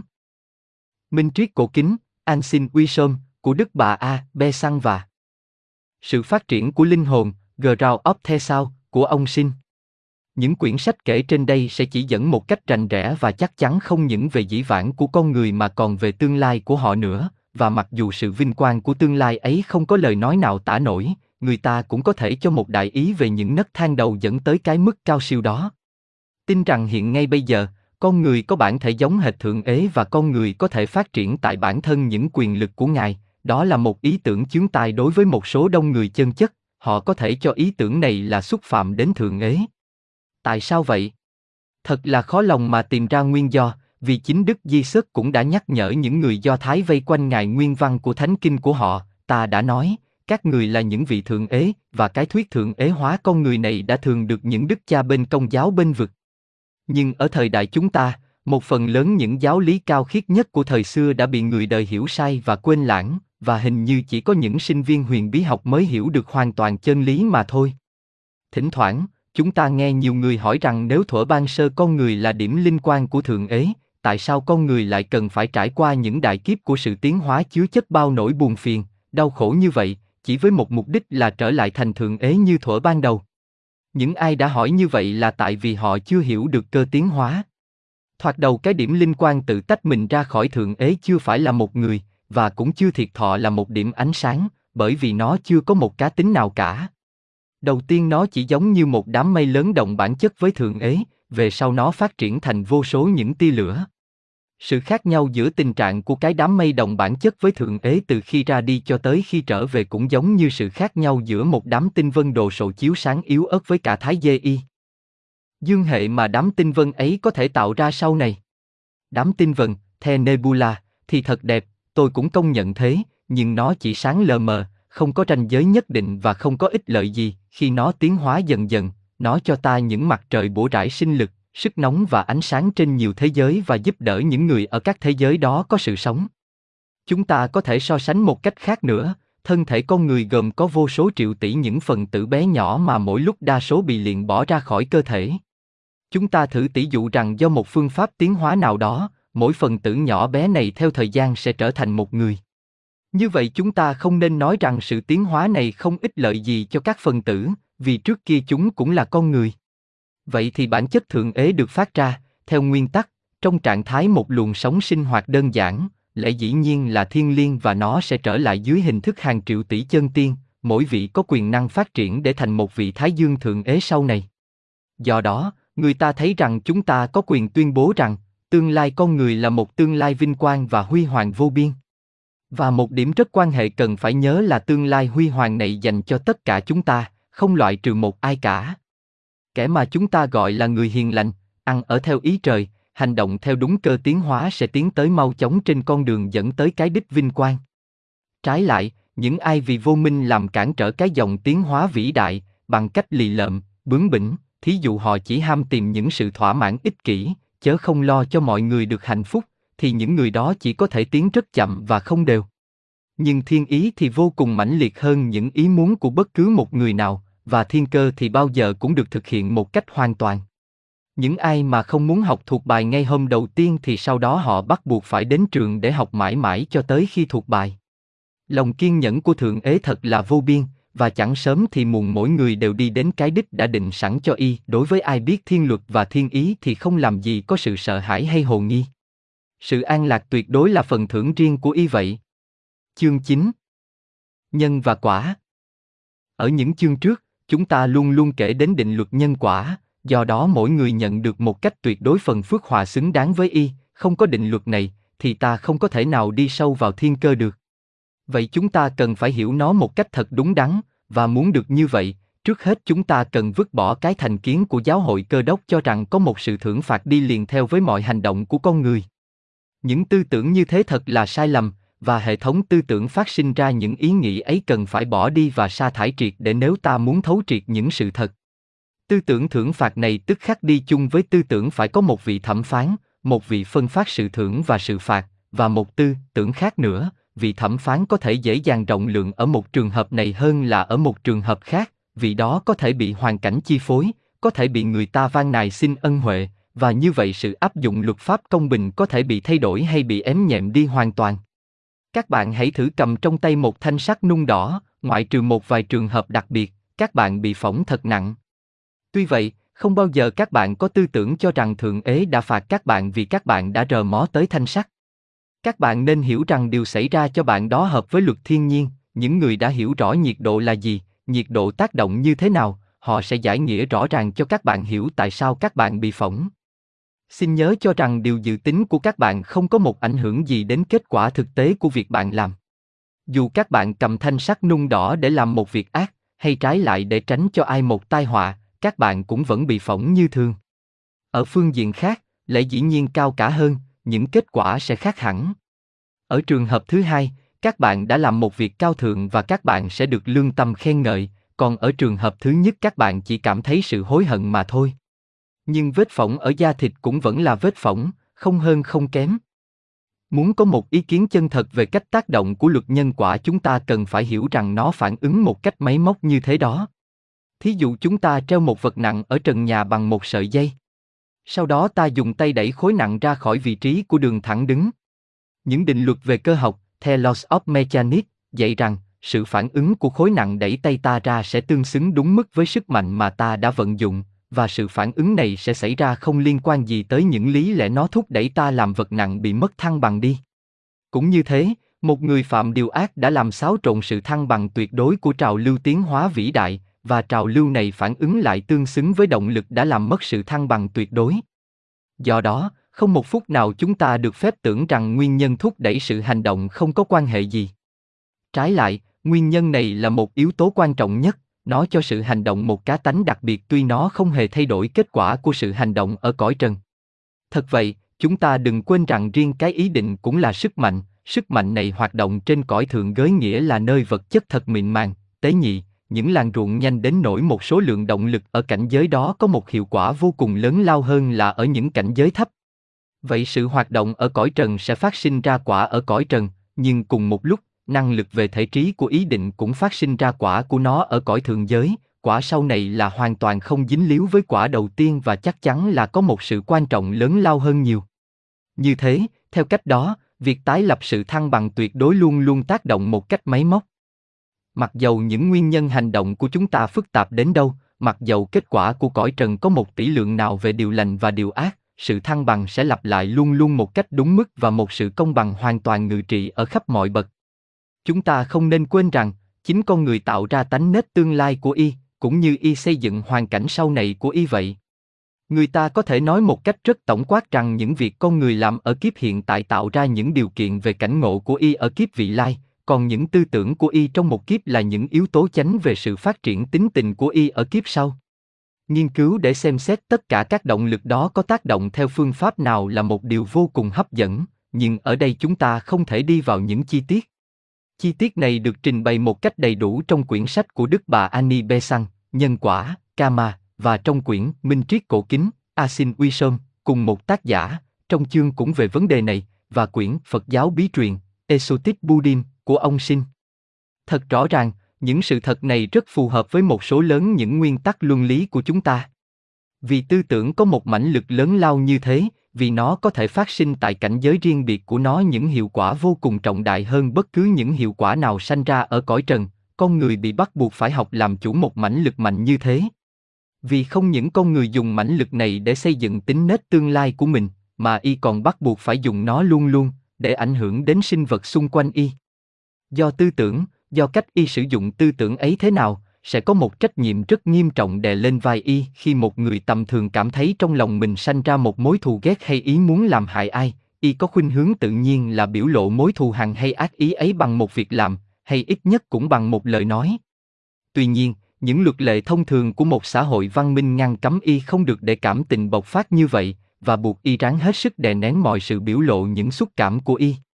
Và theo cách đó, nếu y có thể theo những tập tục của xã hội, y tưởng rằng có đủ lý lẽ để tự khen mình và nghĩ rằng đã làm tròn bổn phận. Còn người sinh viên huyền bí học biết mình còn phải đi xa hơn nữa trong sự tự chủ, và phải hoàn toàn ngự trị tư tưởng tức giận dù nhỏ bé đến đâu, cũng như cũng phải tránh không cho nó dê dê dê tê dê. Biểu lộ ra ngoài. Vì người sinh viên huyền bí học biết rằng những cảm tình của mình sẽ làm nổi dậy lên ở cõi trung giới những mãnh lực khủng khiếp, nó sẽ làm hại kẻ bị giận cũng một cách chắc chắn như là người sinh viên đó đánh kẻ thù y ở cõi hồng trần, và nhiều khi hiệu lực phát sinh bởi những mãnh lực trung giới lại vô cùng quan trọng và bền lâu hơn. Thêm nữa, tư tưởng là những vật có hình dạng, đó là sự thật, một sự thật hiển hiện. Dưới mắt của người có thần nhãn, những tư tưởng này hiện ra có một hình thể rõ rệt, với màu sắc nhất định, màu sắc này thay đổi tùy theo cách rung động của những tư tưởng đó. Sự nghiên cứu về hình dáng và màu sắc của chúng là một việc rất lý thú. Trong số tuần báo Lucifer tháng 9 năm 1896 có bài mô tả chúng kèm theo hình ảnh vẽ theo lối thuốc màu hòa với nước. Một. Những quan niệm này mở rộng cho chúng ta thấy những chân trời ở mọi phía. Nếu những tư tưởng chúng ta rất dễ dàng làm hại, thì chúng ta cũng dễ dàng làm điều lành. Do chúng, ta có thể tạo nên những luồng tư tưởng để mang tới những người bạn đau yếu tấm lòng thiện cảm của ta hầu giúp đỡ họ, và như vậy, cả một thế giới mới mẻ mở rộng ra đáp lại ý muốn của ta muốn giúp đỡ họ. Có rất nhiều tấm lòng thấm nhuần sự nhớ ơn họ đã phàn nàn rằng không có của cải hồng trần để đền đáp lại những ân huệ đã nhận được, vậy đây là một cách để họ có thể đền ơn, ở trong một phạm vi không cần phải có của cải tiền bạc. Người nào có khả năng suy tưởng thì y có thể giúp đỡ các huynh đệ của mình, và một khi y có năng lực giúp đỡ thì y phải làm. Ở trường hợp này cũng như ở tất cả những trường hợp khác, hiểu biết thì làm được, và bất cứ ai hiểu luật thì có thể sử dụng được luật. Chúng ta biết một vài tư tưởng của ta có những hiệu quả gì đối với bản thân ta và đối với đồng loại. Vậy tự ý chúng ta, ta phải làm thế nào để có những hiệu quả đáng mong muốn? Theo như cách đó, mỗi người có thể sửa đổi tánh nết mình trong đời sống hiện tại mà còn có thể ấn định tính nết mình ở vị lai. Vì tư tưởng nào cũng là sự rung động trong chất của thể trí, và cứ mỗi tư tưởng ấy lặp lại một cách kiên nhẫn sẽ khêu gợi được những làn rung động tương xứng, nhưng cao hơn trong chất khí của thể thượng trí, thể cao sang body. Như vậy, trong chân nhân một vài tính tốt được xây dựng dần dần. Nhưng đức tính này chắc chắn sẽ phải hiện ra và làm thành những tính tốt thiên phú khi chân nhân đầu thai xuống trần kiếp sau. Theo cách đó, những đức tính và năng khiếu của linh hồn luôn luôn phát triển dần dần. Cũng theo cách ấy, con người sẽ dần dần cầm lấy được trong tay mình sự tiến hóa của bản thân và bắt đầu hợp tác một cách khôn ngoan với thiên cơ rộng lớn. Ai muốn biết thêm nhiều chi tiết về đề tài này xin đọc quyển sách thích hợp nhất của Đức bà Bê Săn, Quyền năng của tư tưởng, The Thao Power. Chương 10 Những ích lợi của THONGTHINH Người độc giả cần mẫn, nên đã biết rõ ràng những quan niệm thông thiên học thay đổi một cách sâu xa quan niệm về cuộc đời của những ai đã một lần tin chắc rằng những quan niệm đó là xác thực. Do những điều mà chúng tôi đã viết, độc giả cũng đã thấy rõ vừa ý nghĩa, vừa lý do của những sự thay đổi này. Thông thiên học giảng giải cho ta một cách hữu lý ý nghĩa của cuộc sống này, trước kia đối với nhiều người trong chúng ta nó là một bài toán không sao giải đáp, một việc khó khăn không sao hiểu được. Thông thiên học cho chúng ta biết tại sao chúng ta ở trên trái đất này, chúng ta phải làm gì ở nơi đây, và muốn làm như vậy phải dùng phương pháp nào. Đối với chúng ta, mặc dù đời sống có vẻ như không đáng sống, khi chúng ta chỉ nhìn thấy những bi thảm và những lợi lộc ít ỏi ở cõi hồng trần, thông thiên học dạy cho ta thấy sự ích lợi lớn lao của đời sống nếu chúng ta thu hoạch những vinh quang không sao tả xiết và có được những tiềm lực không biên giới của những cảnh giới cao siêu. Dưới ánh sáng quang minh của giáo lý thông thiên học, chúng ta không những khám phá ra được phương pháp để tự phát trinh, mà còn tìm thấy được cả cách để giúp cho đồng loại ta tiến hóa nữa, cách để trở nên người hữu ích hơn, do những tư tưởng và việc làm của chúng ta thoạt đầu hữu ích với cái nhóm nhỏ bé, những huynh đệ trực tiếp liên quan đến đời ta hay là người mà ta yêu mến nhất, sau đó, dần dần tùy theo mức độ năng lực của ta được phát trinh. Chúng ta trở thành hữu ích với tất cả nhân loại.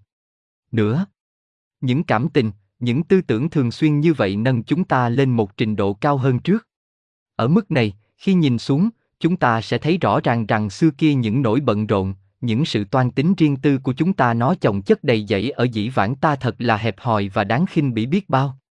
Lẽ dĩ nhiên, chúng ta bắt đầu quan niệm sự vật không phải theo quan điểm ảnh hưởng của chúng đối với cá nhân nhỏ bé của ta, mà theo quan điểm rộng rãi hơn về ảnh của chúng đối với toàn thể nhân loại. Những nỗi lo âu phiền muộn đủ mọi loại mà chúng ta phải chịu chỉ có vẻ to lớn đối với chúng ta bởi vì những mối buồn này gần gũi với ta nhiều quá. Chúng che tối tất cả chân trời của ta như một cái dĩa để khít mắt ta che kín cả mặt trời. Điều này thường làm cho chúng ta quên rằng, căn bản của cuộc đời là một sự an lạc thần tiên. Giáo lý thông thiên học ổn định lại mọi sự, nó khiến chúng ta có thể vươn lên cao hơn những đám mây, rồi từ trên nhìn xuống, chúng ta có cơ hội thấy được trạng thái thiệt thọ của mọi sự mà ta đã nhìn với con mắt buồn nản khi ta ngó chúng ở một mức thấp kém và quá gần. Giáo lý này dạy chúng ta cởi bỏ cái bản ngã thấp hèn và cùng một lúc, liền bỏ nó với cả đám ảo vọng và những thành kiến đi bên cạnh, giống như một lăng kính sai lầm gạt ta mỗi khi ta nhìn cõi đời xuyên qua nó.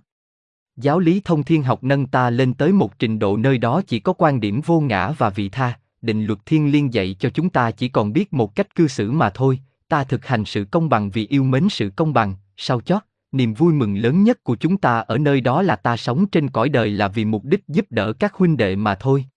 Đó là một đời sống đầy những niềm vui nồng nàn được mở rộng ra trước mắt ta.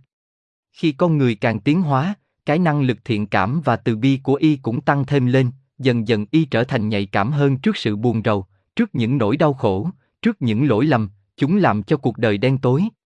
Tuy nhiên, cũng trong lúc đó, y càng ngày càng trông thấy rõ nguyên nhân của những nỗi đau khổ này, y càng ngày càng hiểu rõ rằng cứ để mặc những sự đau đớn này, tất cả nhân loại đều làm việc để đi tới sự tốt lành rốt ráo của vạn vật.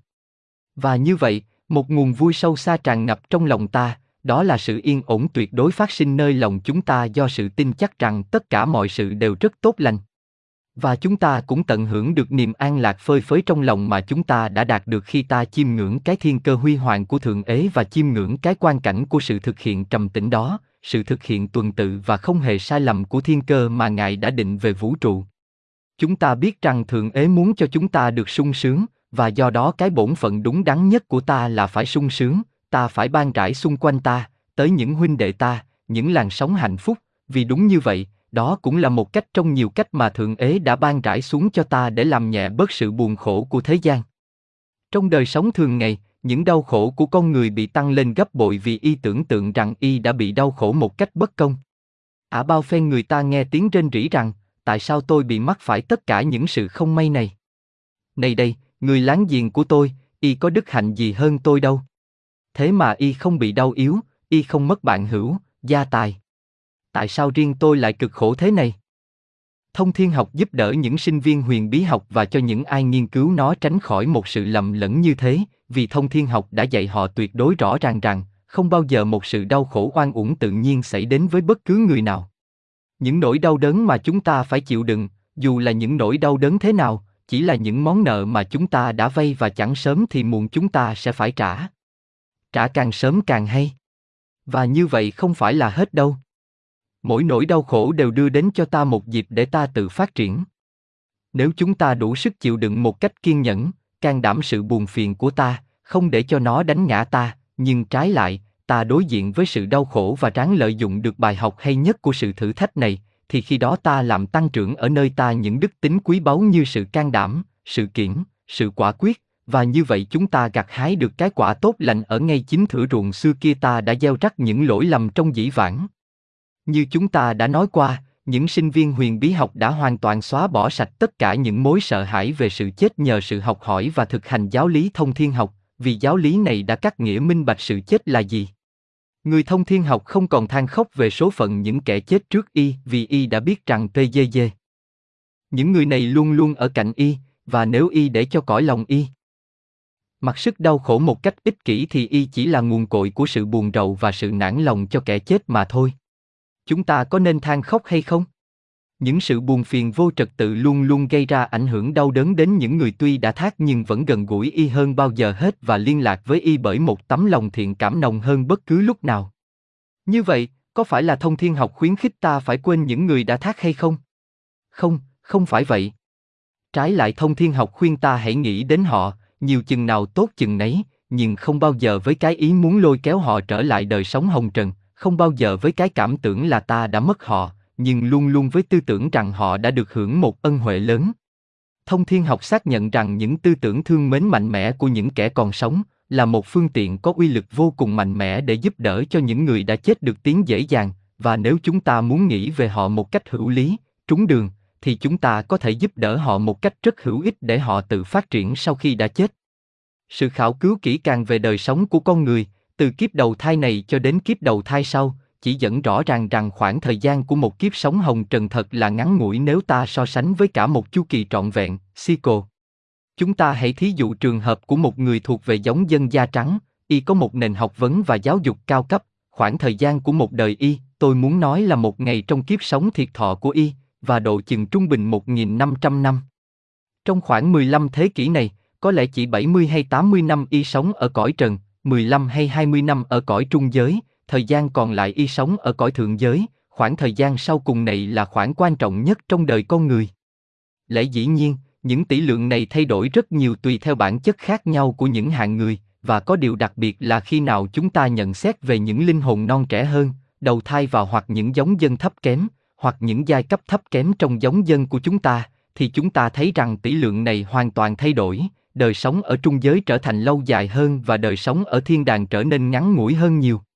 Ở trường hợp của một người thật là giả man, có thể nói rằng y không có đời sống ở thiên đàng, vì y chưa phát triển được một đức tính nào giúp y có thể lên cõi đó.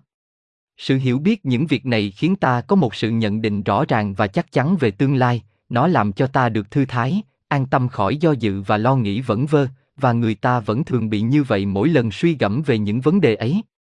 Thí dụ như một người thông thiên học không sao có thể lo sợ chút nào về sự cứu rỗi linh hồn y, vì y hiểu rõ rằng không có cái gì mà con người phải cứu rỗi, ngoại trừ trường hợp đó, chính là sự vô minh của y, và y sẽ coi như một sự xúc phạm ghê gớm đến thượng ế nếu ta lo sợ rằng thiên ý của ngài một ngày kia sẽ không được toàn thể các con ngài thực hiện. Với khả năng bẩm sinh người thông thiên học không phải chỉ có một niềm hy vọng mơ hồ về sự vĩnh cửu, nhưng y có một sự tin chắc tuyệt đối, vì y biết rõ thiên luật ngàn đời bất biến. Và y không còn lo sợ tương lai, vì chính y cũng biết rõ nó rồi nữa. Vậy sự lo nghĩ độc nhất của y là lo sửa mình để trở thành kẻ xứng đáng cộng tác với công việc vĩ đại của sự tiến hóa.